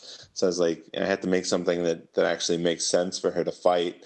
Um, so you know, I definitely like I went with Krav Maga, and like it's very. It's a very interesting thing to see in a comic book because comic books are still about like, you know, just punching people and they're not being like realistic consequences. Whereas right. Krav Maga is about really screwing people up. like, you know, Krav Maga is about like gouging eyes and breaking knees and stuff like that. Yeah, yeah.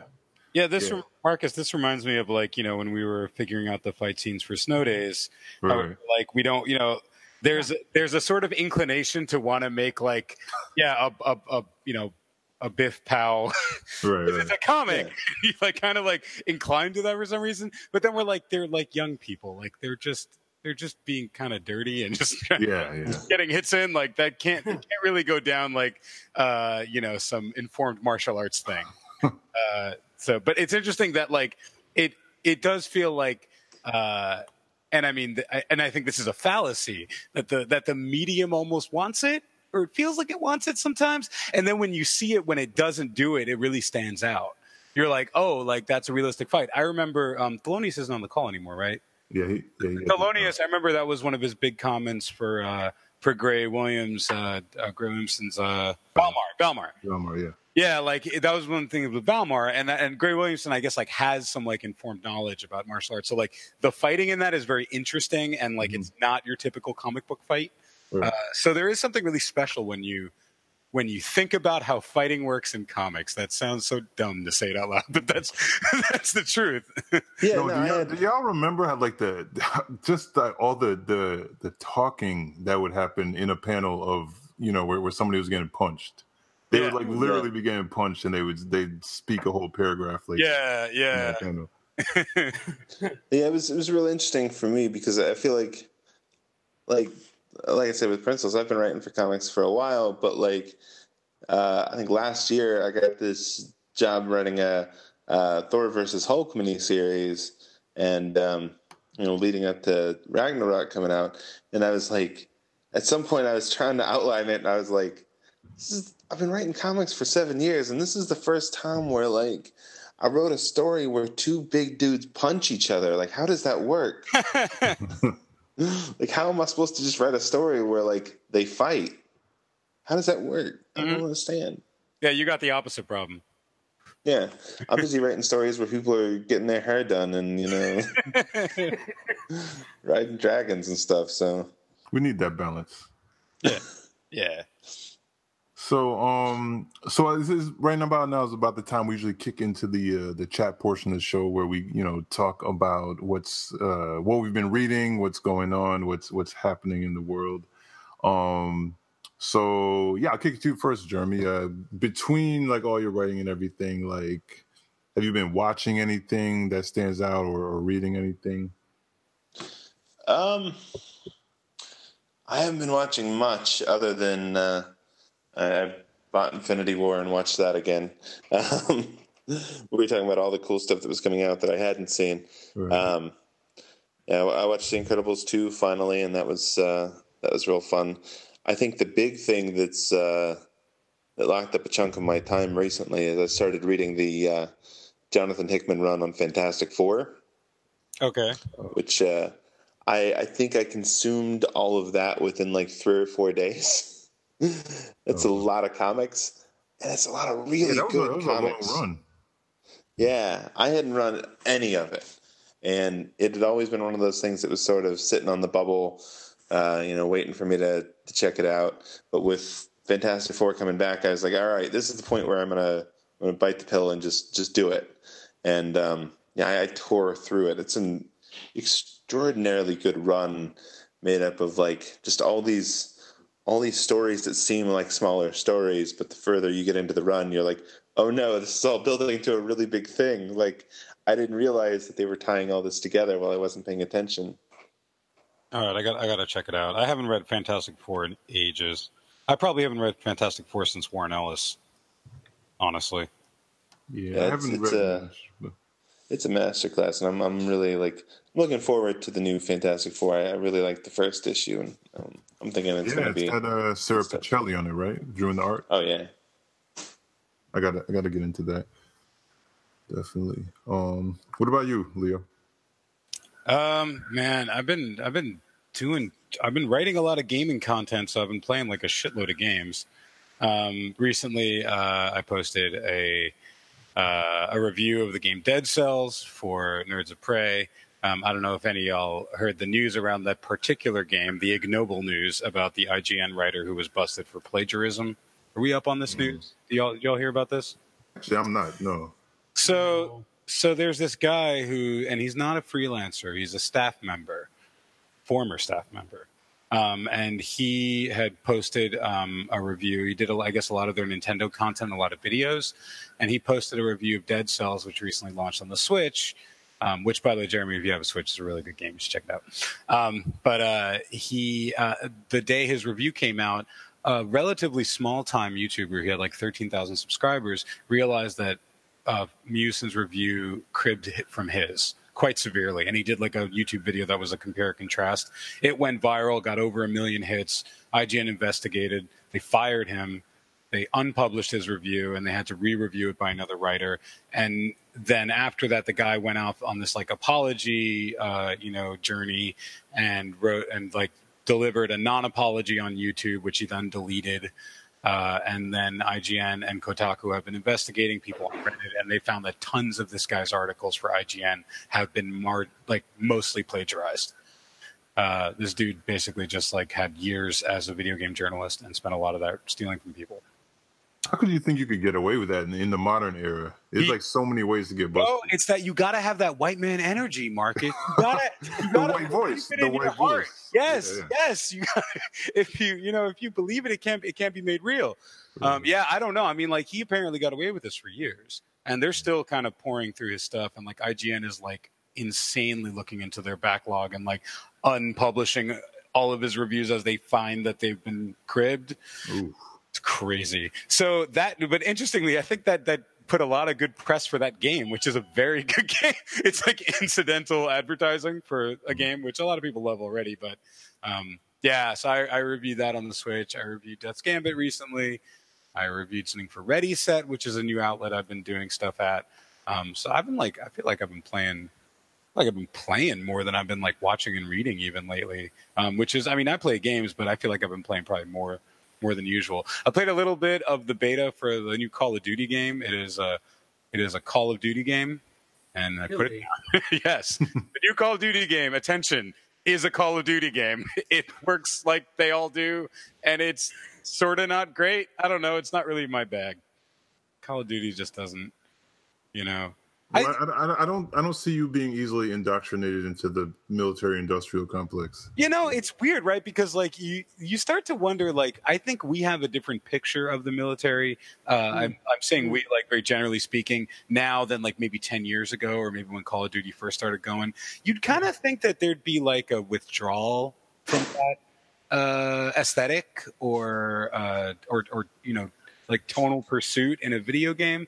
But there still isn't and it's yeah like i remember a long time ago there was a big uh a big uh, you know thing that that went went down in the news where people found out that like call of duty was actually getting paid by like real gun companies Yeah. put their actual guns in the game which they don't do anymore they withdrew that like apparently they don't have those like they i mean they were exposed and so they stopped doing it but yeah you'd kind of think that there would be like less like i mean my main game is overwatch and there's nothing realistic about that it's just a bunch of cartoon characters you know shooting each other with cool weapons Yeah, I, I don't even game that much these days, but I gotta tell you, like, I think there is something to be said for, especially if it's a shooting game, for it not being hyper realistic in some ways. right right Like, I think I think Max Payne three was a masterpiece, but I, I had to play that game in chunks.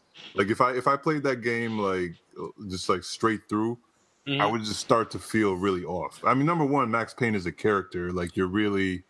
I think one of the things that's so masterful about the storytelling is his, you know, s uh, PSD, you know, adult drug addled mind. yeah The game really reflects that. But like, even just when you've shot your 150th person person through the head realistically, like with, with a close up, yeah, it just feels weird after a while. Yeah, it, it it was odd because like I do really like that game, and I love Max Payne one and two. Like, Yeah, yeah, me too. Like those are those are just treasures.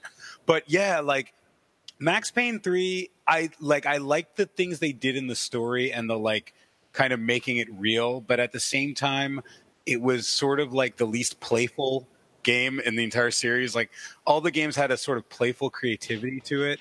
Yeah. And that one was just like this is a sh- this is a game about shooting shooting Russians in the head, and that's all it's about. Well, and and I would argue it was also And about. Offering, uh, yeah, it was also about offering like you know realistic consequences for all of the stuff we saw in the first two games. Right, right. You know what I mean? It was almost like, well, this is the natural evolution of a guy that's shot a million people through the brain. Right. Like it's all just not like fun and games and stuff. Yeah. Yeah, I, I definitely tend to prefer like for first person shooter stuff, the the stuff that's less realistic and more more fun. I think as I've gotten older, I, I feel like I've started to reward games for weirdness. Like, yeah, Oh yeah. oh yeah. Of course. like I it's it's so funny to me that like so I, I got the Switch just a little while ago, and like I got the Switch to play Legend of Zelda, um, which is amazing. Which I yeah, which I almost completely haven't done at this point because I played a little bit of it and I was like, oh wow, this is a big sandbox. I'm gonna have to like really prepare myself to come back to this. And I started playing Super Mario Odyssey. And I was like, this game is so dumb, and I love it. like, I love that I just possessed this frog for no apparent reason by throwing my hat at it. Like, this is great. Uh, like, just you the, game with the your fam? Do you like play What's games? Do you game with your family? Like, do you play like multiplayer games together or anything like that? yeah, Yeah. yeah. I, I try to play. I play a lot of the Lego games with my daughter, which is that's a mixed bag. Um, no, definitely. There is something if you haven't played, there is something that you need to play because if you this is like one of the best games ever and it's on Switch. The sequel just came out for Overcooked. Have you ever heard of Overcooked? Overcooked is the game that's going to tear my family apart. my my daughter and I were playing that game, and I think I I think I gave my seven year old daughter anxiety playing that game. you were like yelling, and like, "Don't do the thing," or like whatever. All right, Yeah, okay. I'm like, go over, go go do the thing. No, dude, not that thing. Dude, why would you do that? Why are you doing that thing you're doing right now? That's not getting us any closer to being done. You now you're just standing there. Why are you just sta- Okay, I'm just gonna do all of this. Never mind. No, I can I can see that. It's such a fun game, but no, I can see the yeah the intensity of it. Um, it is very. I, I don't know if y'all have ever played Overcooked, but it's fantastic. I haven't. no. It's like this I don't cartoon. even have a Nintendo Switch. Well, you can play. It's on PC. It's on a few other platforms, but it's just this game where like you play. You, you're one to four chefs in like crazy, surreal, bizarre kitchens. Like there's a kitchen in the middle of the highway, and you have to like dodge cars. And there's like a kitchen on a pirate ship, and like it, when the pirate ship like slips back and forth, like all the like you know of the oven and all the surfaces move around, and you have to like make meals together to appease this like Onion King. It's a fantastic game, but it is like it's it's a game about yelling at each other because you're like, no, what are you doing? No, give me the burger. Like you're yelling absurd things about. That sounds stressful. It's so good. Oh, it's so sounds stressful. Oh, it's, yeah, it's it's definitely like that ended up stressing me out. I, I found that like the stuff that my daughter and I can play together the best is stuff where like I can play the game and she can go wander aimlessly and like Okay. look at the you know look at the surroundings because she's like she really likes the creative aspect of things. She loves like Minecraft and uh, you know Lego Worlds or uh, I don't know if you played Grow Up. Um, oh, grow up is great. Grow up Yeah. is fun. Yeah. grow up is her her jam. Like she loves you know wandering around and finding new weird ways to throw her giant to throw her tiny robot hundreds of feet into the air, um, and not have to worry about it. Yeah, that's that's really like what she loves to do. So yeah, we play some of the Lego games together. Although the fact that some of those are just just absolute garbage um, They is, are. is a little annoying. They are. Um, which, one, which ones have you actually liked? I haven't played like all of them, but I played some of them, and like I like the Indiana Jones one a bit.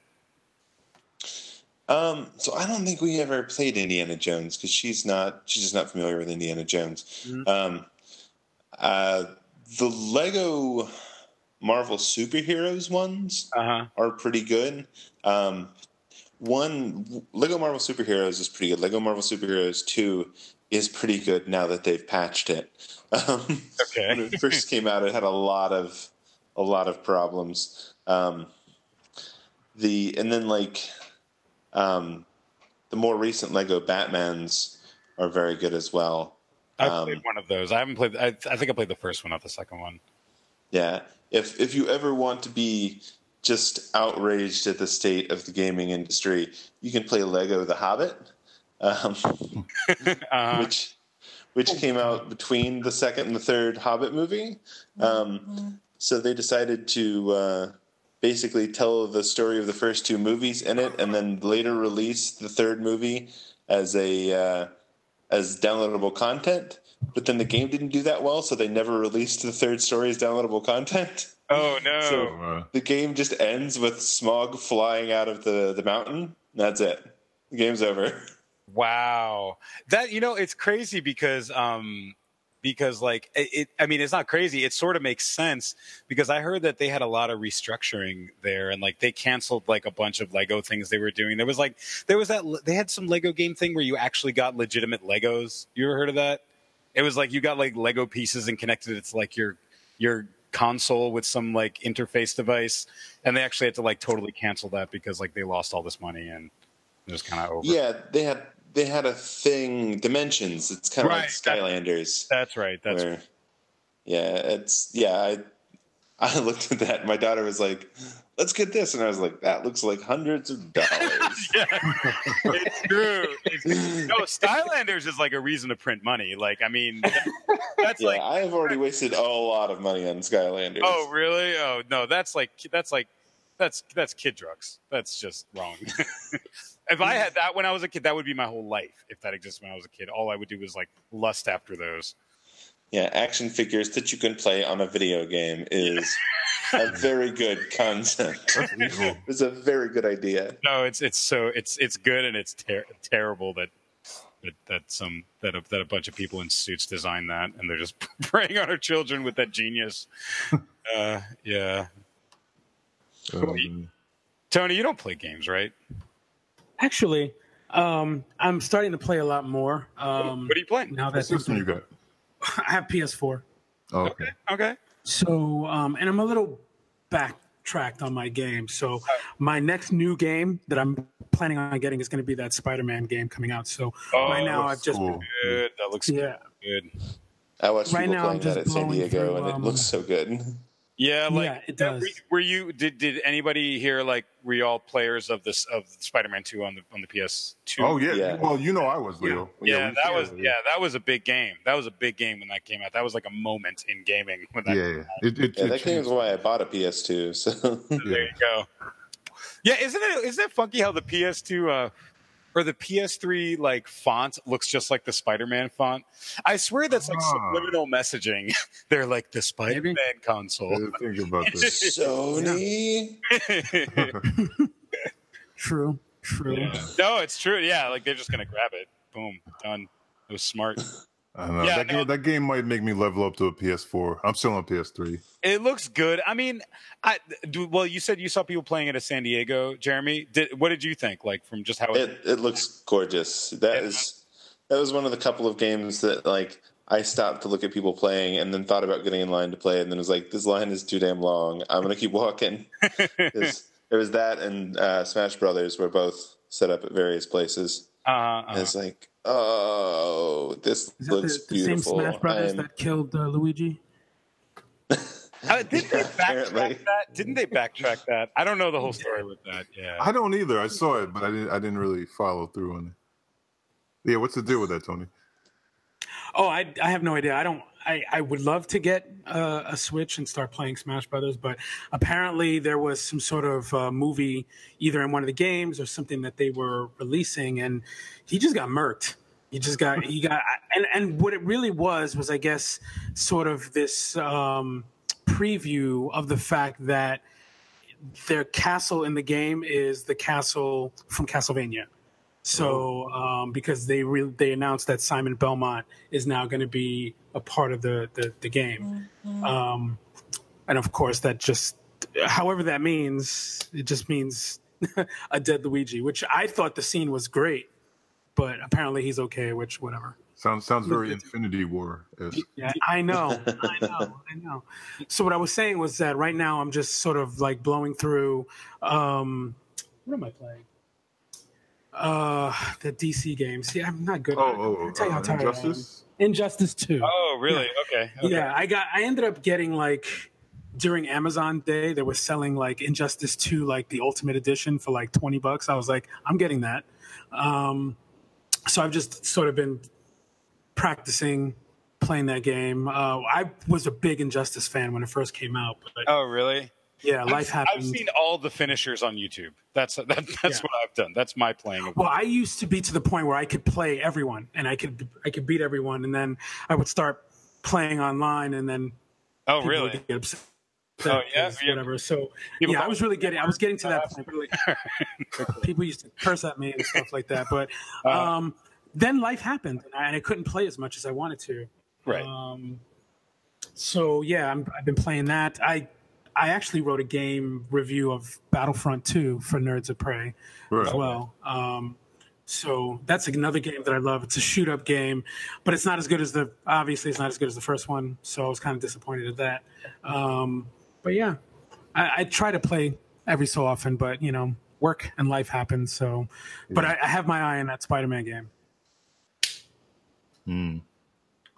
Did you hear that like total tinfoil hat thing about Smash Brothers? About how like, well, if Simon Belmont's in the game and Simon Belmont only kills vampires, that means that all the characters in Smash Brothers are actually vampires. like that has to be the case because otherwise he wouldn't be fighting them. That definitely But sounds he tinfoil. kills other things. Or, you know what? I'm not even. Not even. Don't go There's down all sorts of floating Medusa heads and Yeah, and the ghosts and the zombies. zombies. I think those are still related. They're they're somehow vampiric or like empowered by Dracula's energy. I think that theory is uh, it, it all goes back to QAnon. Stop it. Stop it. Too, too soon. Too soon. Uh, yeah. Um, We tried this political thing last no, show. no, it didn't no, work. This is escapism. This is escapism. That's right. Um, yeah. Oh, so uh, you know, Tony, you, you had put uh, Voltron on the on the dock. I'm still. I, I I was thoroughly chastised for not being caught up on uh, Voltron earlier this week by one of my students. You know, they were they were, they were talking about Voltron. Uh, I was like, yeah, I love that show. Blah blah blah. And they started talking about like season seven stuff. And I was like, oh, I'm still on season three. and like the, the level of disgust. Yep. Yeah, yeah. I, I'm well, here's the thing. catch. Season five is like four episodes. Like you can catch up really quickly. I, I'm going to. I'm going to. You know what I mean? So No, I've been I've been hearing just everybody just tells me that it's uh it gets real, really real. I thought I thought it's really real at the gets, point. it I'm gets at. real. Yeah. Oh no, it gets real. I knew it, the season seven. I'm not done with, but I know that there is uh, there's a lot of controversy controversy about the fact that um, some characters' life decisions. I'm not going to spoil it for you because I really do want you to see it. Um, but a couple of life decisions that were made. I think some people were wondering if they would sort of delve deeper into relationships uh, that haven't happened. I And have that semi spoiled. There's a I think I know what character. you're talking about. Yeah.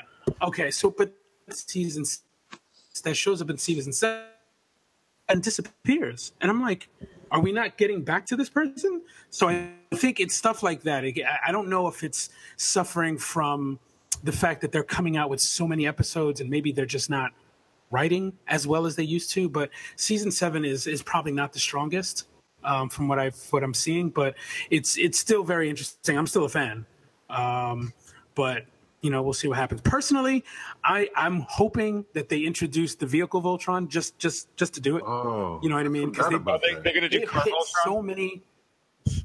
I hope so. Like, because they have hit so many of the themes from the Right. old Voltron you know, show, including some of the themes from the vehicle Voltron. That it's like it kind of makes sense the way the story is going in Mhm. season seven. Um, so I hope so because, I mean, I was a fan of the Lion one, but I think seeing the vehicle Voltron in this format might actually be really cool. Ooh, yeah.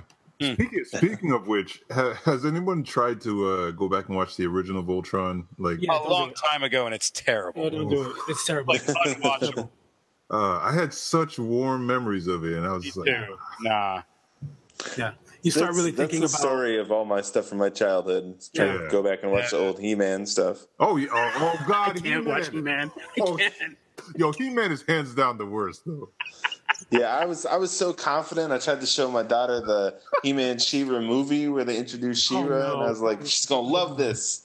After the same like five second clip of He-Man punching a dude was used for the twenty fifth time, I was like, oh wow, this is bad. Like objectively bad. Okay, all right. Yeah, I'm, yeah, now I'm I'm a little I'm a little behind on Voltron. Remind me that is uh he is a giant robot with a sword who's made up of five lions. Is that correct? Yes, Yes, that's correct. Okay. I mean, objectively, that's the coolest shit. But It is. honestly, I haven't watched any. I haven't watched any Voltron. No, they they did well with it. They they took something that was, I think it was a cool concept as kids, and I yeah, think five we- lions that make a giant robot with a sword. Like that's pretty cool. It's so cool. Along- Power yeah, Rangers did it again with like thirty years later. 40 cars. Yeah, no, it's, Yeah, exactly. no, but I mean that's the like. I mean, let's you know, I mean, not to be not to be rude to the OG, but like you know, like Voltron was just designed to sell toys. Yeah, oh yeah, everything from our Yeah, childhood was. it was the- a toy. It was a toy. we, we were like the we were literally the the guinea pigs for just yeah Yeah, toy, toy movie. You know, you know what's rude about that is like Voltron did it, and then Power Rangers was like, "What if instead of oh, five God. different colored lions, they were dinosaurs?" And everybody was like, "Well, yeah, duh. Yeah, like that's pass. better. yeah. That's way better." Oh man. Uh, that's good stuff. well, speak, speaking of Voltron, uh, did I, did anybody see the uh, the Star Wars Resistance trailer? I, I felt like it had it had some for me. It evoked a little bit of of, of a Voltron feel. Oh really? No, I haven't. Though it like the the screen grabs I saw were cool. Yeah, yeah, yeah. It's on YouTube. I gotta check it out. I like it. It, Um, you know, obviously uh, we had uh, Clone Wars and then Rebels and this, so they they did um somewhat switch the the animation style, and it's it's uh, but I think it it does it does feel a little bit like Rebels. Did you see the trailer, Tony? Oh yeah, I saw the trailer. I was all over it. I mean, I, I will say that the, the the animation style I'm not a fan of yet, um, but it does come across like it's a kid show. But Mhm. Rebels did that too. Yeah, like the yeah. first season of Rebels when it came out, I was like, I can't watch this. And then Darth Maul came in like season two, and all this stuff started happening. I was like, damn it, now I got to go back. So um, I have the feeling that they'll probably start out as the nice, friendly resistance, and everybody's just looking to do stuff, and then Kylo Ren's going to start killing people, and then it'll get really good. Oh yeah, you know Um, they're gonna break break your heart. That's what I think. Oh yeah, it's so I, I am looking forward to it. I will say that there seems to be a lot more um, diverse characters yeah. um, so far that I've seen in the show, but I am definitely looking forward to it. yeah, yeah, me too. Uh, to, to rewind slightly to the conversation we were just having, Mm. has anybody ever gone back to the GI Joe movie? Not the live action, the original I- Yes. animated. I I always mean to. Yes. I have I haven't yet though. What what what's the verdict? Yeah, because I loved it as a kid. Tony, what, how how bad is it? It's terrible. It's terrible, but it's laughingly terrible though, because Okay. my thing is, is that I can still wa- I can still watch it and just laugh throughout the whole movie. You know what I mean? It's not like to me, it's not unwatchable. Um, but there are things where it's just like, what the fuck is happening here? Um, You can say And the same really- thing about the live action G.I. Joe movie. oh, yeah, yeah, that I can't watch. That I can't watch. That's only a couple years old. But like, Um, but like, I always like the thing I always use to compare all these things to, which I, I feel like you know what I'm going to say, is Transformers the movie. Yes, Because I think Yes. Transformers the movie is still pretty friggin' good. Yeah, It is. It is. Yeah. And and I blame the Transformer movie for GI Joe being terrible because they scarred everyone by killing Optimus Prime. that they were going to do the same thing to Duke, and they were just like, "Oh no, he just got better." And I'm like, "Come on." Yeah, yeah. But you get to, I remember you get to see Cobra Commander without his mask for the first time. Yes. Yes. And, uh, I remember the, the these crazy organic machine jet Mhm. fighter, like that like weird that blew organic. my tech. mind as a kid. Yeah, me too, man. Like I was heavy into it. Uh, And yeah, but it's, bad, huh? it- it's it's it's bad, but you know, there's still parts that are cool. Like the opening scene, the opening montage has always been great to me. uh Uh-huh. and then the way the movie opens with that girl running through um, the defenses of Cobra. I think it's Cobra, and she's like, you know, messing everybody up because I think she's trying to get to Cobra Commander. I believe so. I haven't seen it in a while, but um, there are parts of it that are really cool until until it's not. you know, then you forget that people don't hit each other with lasers. You know, like everybody misses, and except for the the Joes, and then you get annoyed by it. So it's there are parts of it which are okay, but you know, what can you do? They weren't going to kill people in these in this movie. Ra- random question, and then we can get back to what we were talking about. Um, on on some Panthro shit, is Destro black? I think so. He isn't, but he is. His his He's chest a- is I- white. no, no, His no. I think white, he's a light skinned black. I think he's a light oh, skinned Oh, okay. black. yeah, yeah, yeah. He's re- he's reflective, like as light as it gets, man. It's possible. Yeah, He could have been passing. Yeah. Yeah. No, No, I De- always Destro's black. that. I always read it, read him as black, but I, Yeah. I don't know if people really talked about it. All right. Okay. He, he was. He was. Yeah. Okay.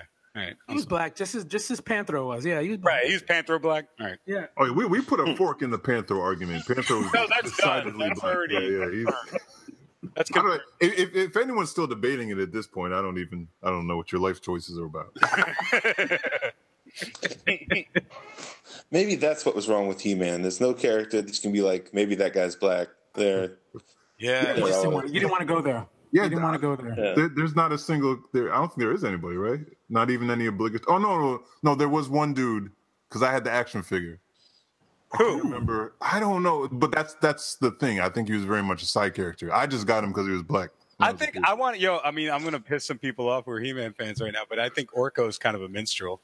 Yeah, oh yeah. I think he's kind of minstrel black. Wow. he is, man. Like, Holy cow. oh, oh uh, it's not a good thing. I don't remember. I don't remember there being, a, there being a black person in, in He-Man. Yeah, he must have been a very much a side character. I just remember Oh, having. you got like the figure. Bob the Goon action figure of He-Man, Masters of the Universe. Yes, uh, he was essentially because they all had the same uh, plastic mold, so they all had the same. That's true. body. No, like all of their pecs and abs were just like point precise. Oh, I got you. I got you. His name was his name was Zodac. Yes, yeah, yeah, I Oh, think that's his. whoa, His name was whoa! Now, Zodac. well, when you said that, Hold on. You know, they and and actually, you know who I thought was kind of black? The Stratos, the guy who could fly, the, who looked like a bird. He's all gray. Oh yeah, yeah. He kind of looked like he might have been, but yeah, Zodac. He may have Okay. been in like one episode. Wow, these figures were so goofy looking. They were. love them so much. I love them so much when I was a kid. With Jesus Christ.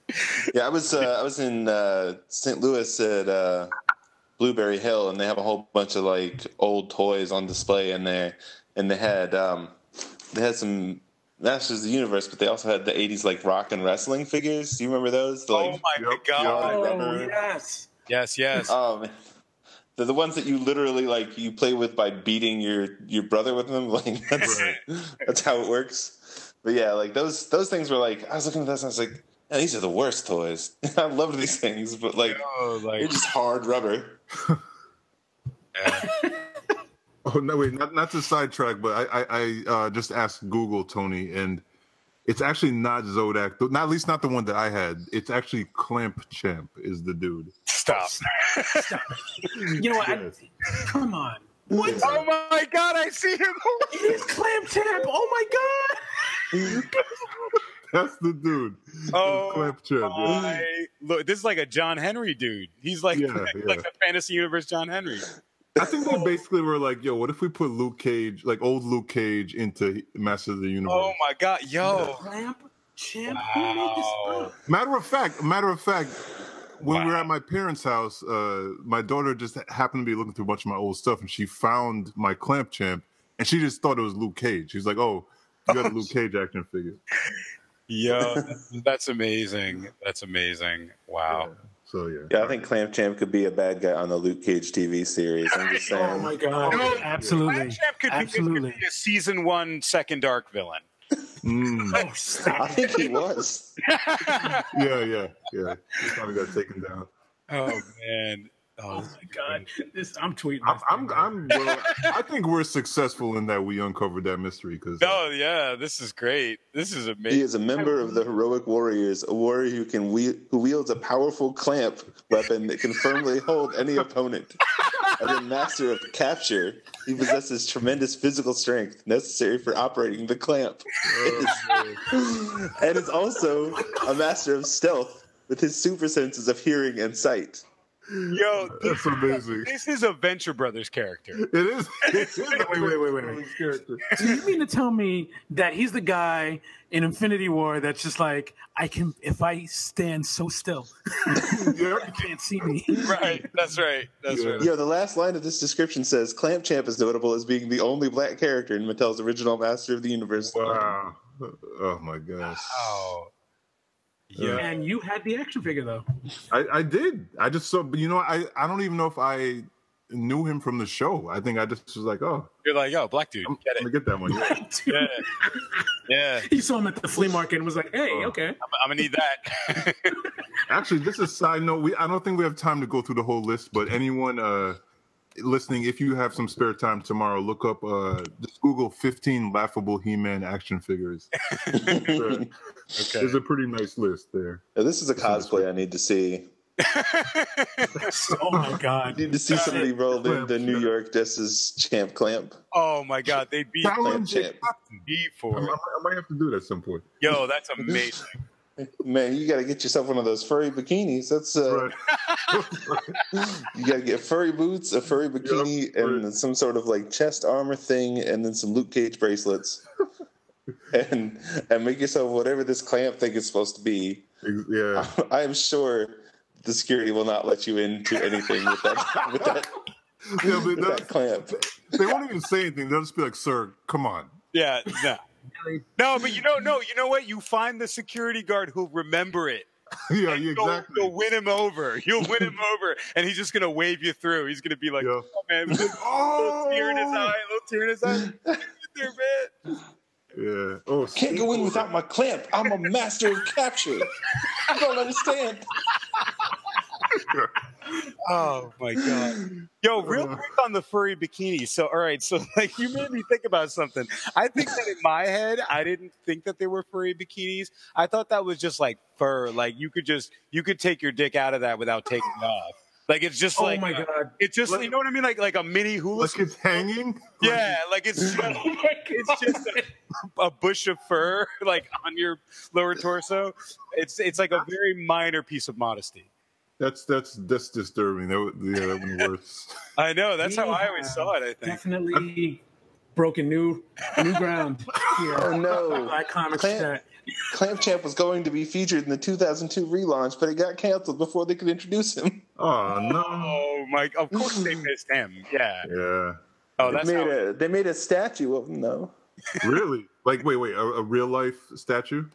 Like, Yeah, I guess it's supposed to be an action figure, and NECA released a statue of him. It's on their little like fandom page on here. Oh no, we, we've sent Jeremy on a, a, a clamp champ deep dive. I think I think we found your next uh, your next IDW series. Oh, there we go. I think Luke Cage slash Clamp Champ, Oh my god. the matchup the world's been waiting for. that's right. Oh my lord! I might, I might have to write an article about Clamp Champ. This is too good. Also for the But I, I want in, in that article. I want you to talk about your theory of the the bushy bikini there. the, the, the yeah, really, really, really break it down. Let, let All, all I want, all I want is a comic where Luke Cage calls him Clamp Chump. That's all I oh, want. oh yeah, oh yeah. Oh my lord! But seventies Luke, And then he Luke battled. Yeah, of course. Or you know, he's got to have the tiara, whatever version of Luke Cage it is. right? Exactly. Because then it would be like looking in the mirror, and they would be be more poetic somehow. Do you Isn't he a remember? Clamp Chump? Do you remember Blackface He Man? Mm, uh, thankfully, Say no. that again? Do you remember Blackface He Man? He was he was No. anti Eternia He Man. He was like nega. Oh, Yo, he looks oh exactly my god. like he's wearing blackface. He just don't got the lips. Oh, Yes, yes. horrible. All right, I gotta Uh-huh. Google this. oh Uh, God! Oh, I know exactly what you're talking about. oh my God! We're in like a He-Man spiral right now. I'm st- oh, man. Anti Eternia. Yep, I'm seeing that right now. This. Look at this. Yep. Oh my God! Bushy bikini. Yeah, he's got it. got it. Oh, I, I think I see what you're talking about. That's really horrible. Oh Jesus Christ! All right, um, um, I think we're are we getting close to the end of the podcast? yeah, Nothing you know, else I- matters tonight. After after Clamp Champ, I mean, where, where can you go after Clamp Champ? Nowhere. He's got you held with that clamp. You can't go anywhere. Exactly. oh, man. oh, oh, real quick, I want to, um, you know, give give a shout out and uh, congratulations to uh, to Joe Gill. I believe um, the Power Magic anthology um, hit its goal, and they're on to stretch goals now. Oh, hell, Yes. but. Yeah, but if you if you haven't backed it, uh, please please go out and back it. Um, you know, you, you won't regret it. Um, and I, I will put that episode up on the uh, podcast feed very very soon. Um, we we we spoke to her, had a great conversation a couple weeks ago. So uh, yeah, but check out. Uh, we'll we'll tweet the link out um, for the the the newest Kickstarter. Yeah, and uh, and that reminds me. Um, so I'm supposed to be at FlameCon uh, this weekend. Uh, so I'll be at FlameCon. I'm going to try to say hi to Joe. Cool. Joe and I haven't met in the meat space yet. Yeah. Uh, yeah. So I'll I'll be there, and y'all see me at FlameCon. Holla. All right, dope. That that's that's in New York City. Yeah, yeah, yeah.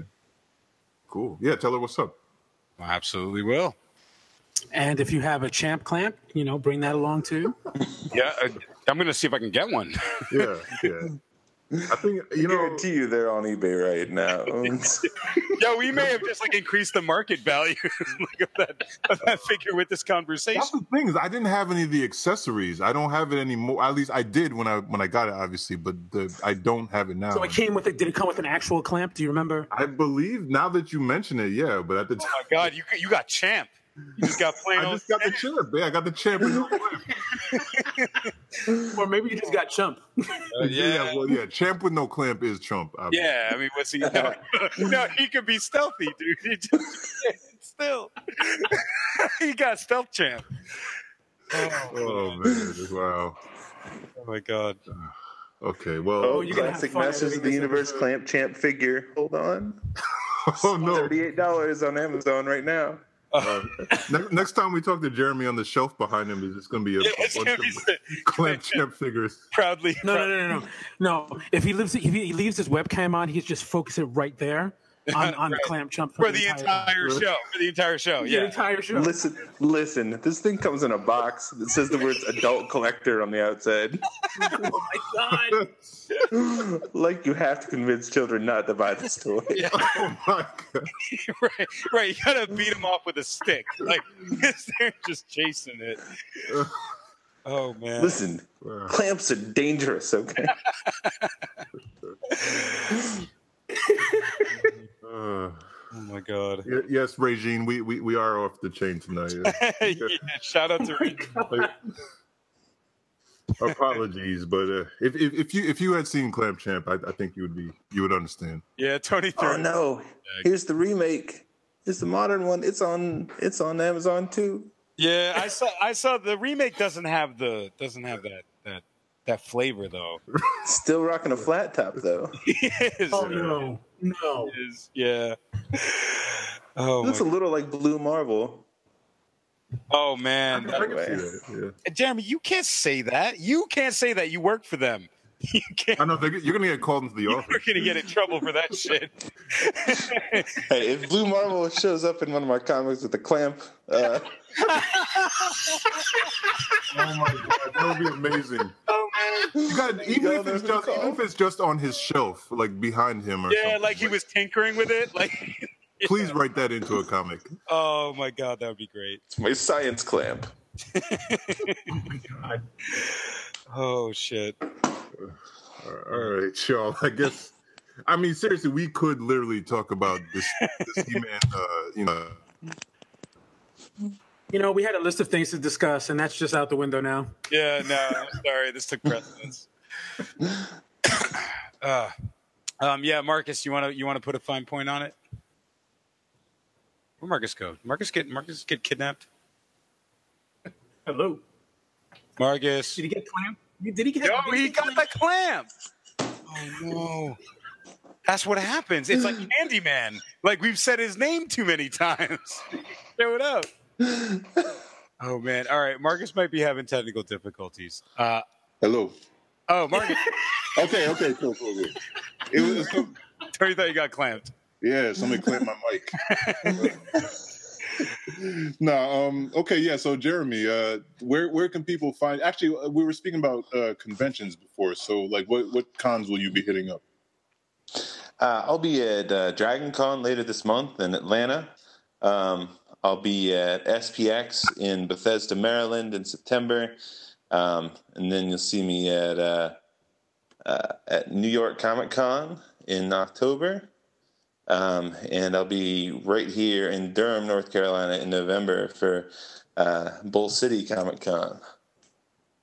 Okay, cool, cool. And where um where can people find you online?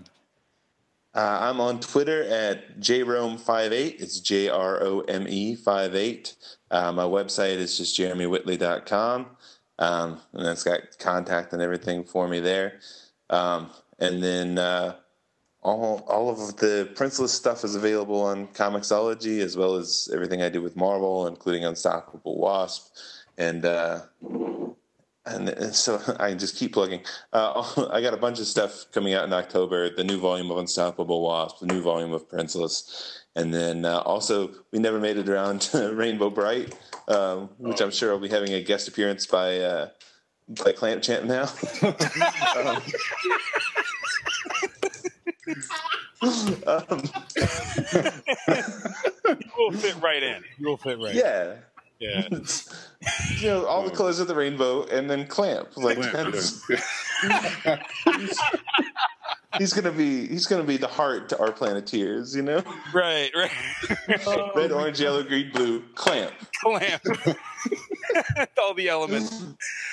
Oh man. Yeah, and then and then of course I'm I'm writing a uh, mini series for for My Little Pony called Nightmare Nights, which is our uh, basically the My Little Pony equivalent of Suicide Squad. It's all reformed villains on a mission. That, that That's sounds starting in October too. Dope. sounds pretty cool. Yeah, we, we actually didn't get into bronies this episode. Next next time. We co- we covered them a bit last time. Right, right, I- right. I, didn't want to stress it. I know, I know, I know. You know, the reality's there. We know it. Yeah. Cool. Yeah. Well, we're, we're on to the champ, so you know. Um, so, so Leo, where where can people find you at? And where, where, Oh man. Uh, yeah, you can find me at Leonardo EFF on Twitter. Um, I write for Screen Rant and for now for Ready Set. Um, got a piece coming out on the Root very soon. Uh, you know, uh, you know, I'm doing doing my do, playing way too many video games. Nice, nice, cool. Tony, what about you? Whew, I- I'm just trying to stop laughing. Um, you can find me on uh, Twitter, Instagram, uh, Tumblr, if you're lucky, under Latinegro. Um, Facebook as well. Um, what am I supposed to say? What am I working on? Uh, I'm working on a few things. Um, I'm, I'm writing a script at this moment, so uh, hopefully that works out. So that's all I can say right now. Cool, cool. Yeah, so I saw you tweet about writing earlier this week, so I was like, all right, he's he's doing it. Yep.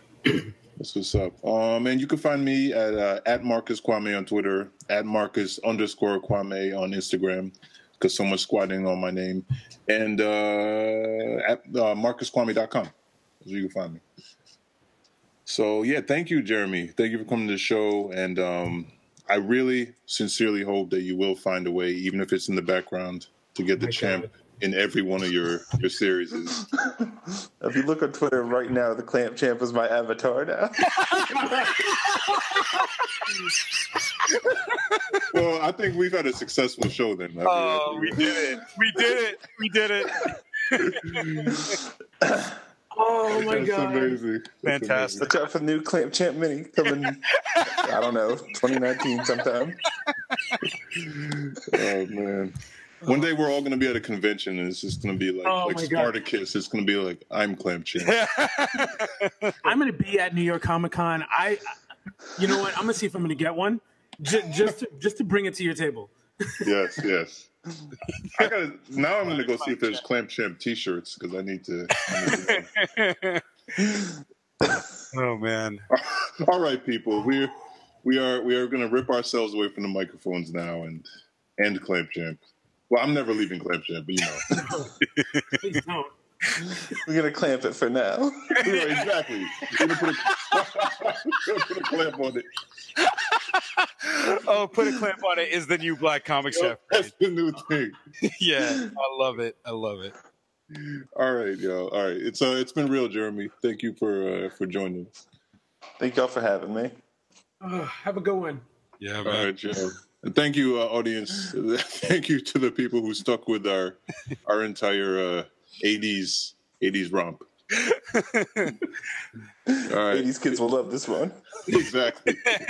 We're we're sorry if you were born in the new millennium. We apologize. Yeah, that's right. That's right. And none of this was that funny in that case. exactly. They're like, what are these old men talking about? Oh my god. All right, y'all. Peace. Peace out, Peace. everybody. Good night.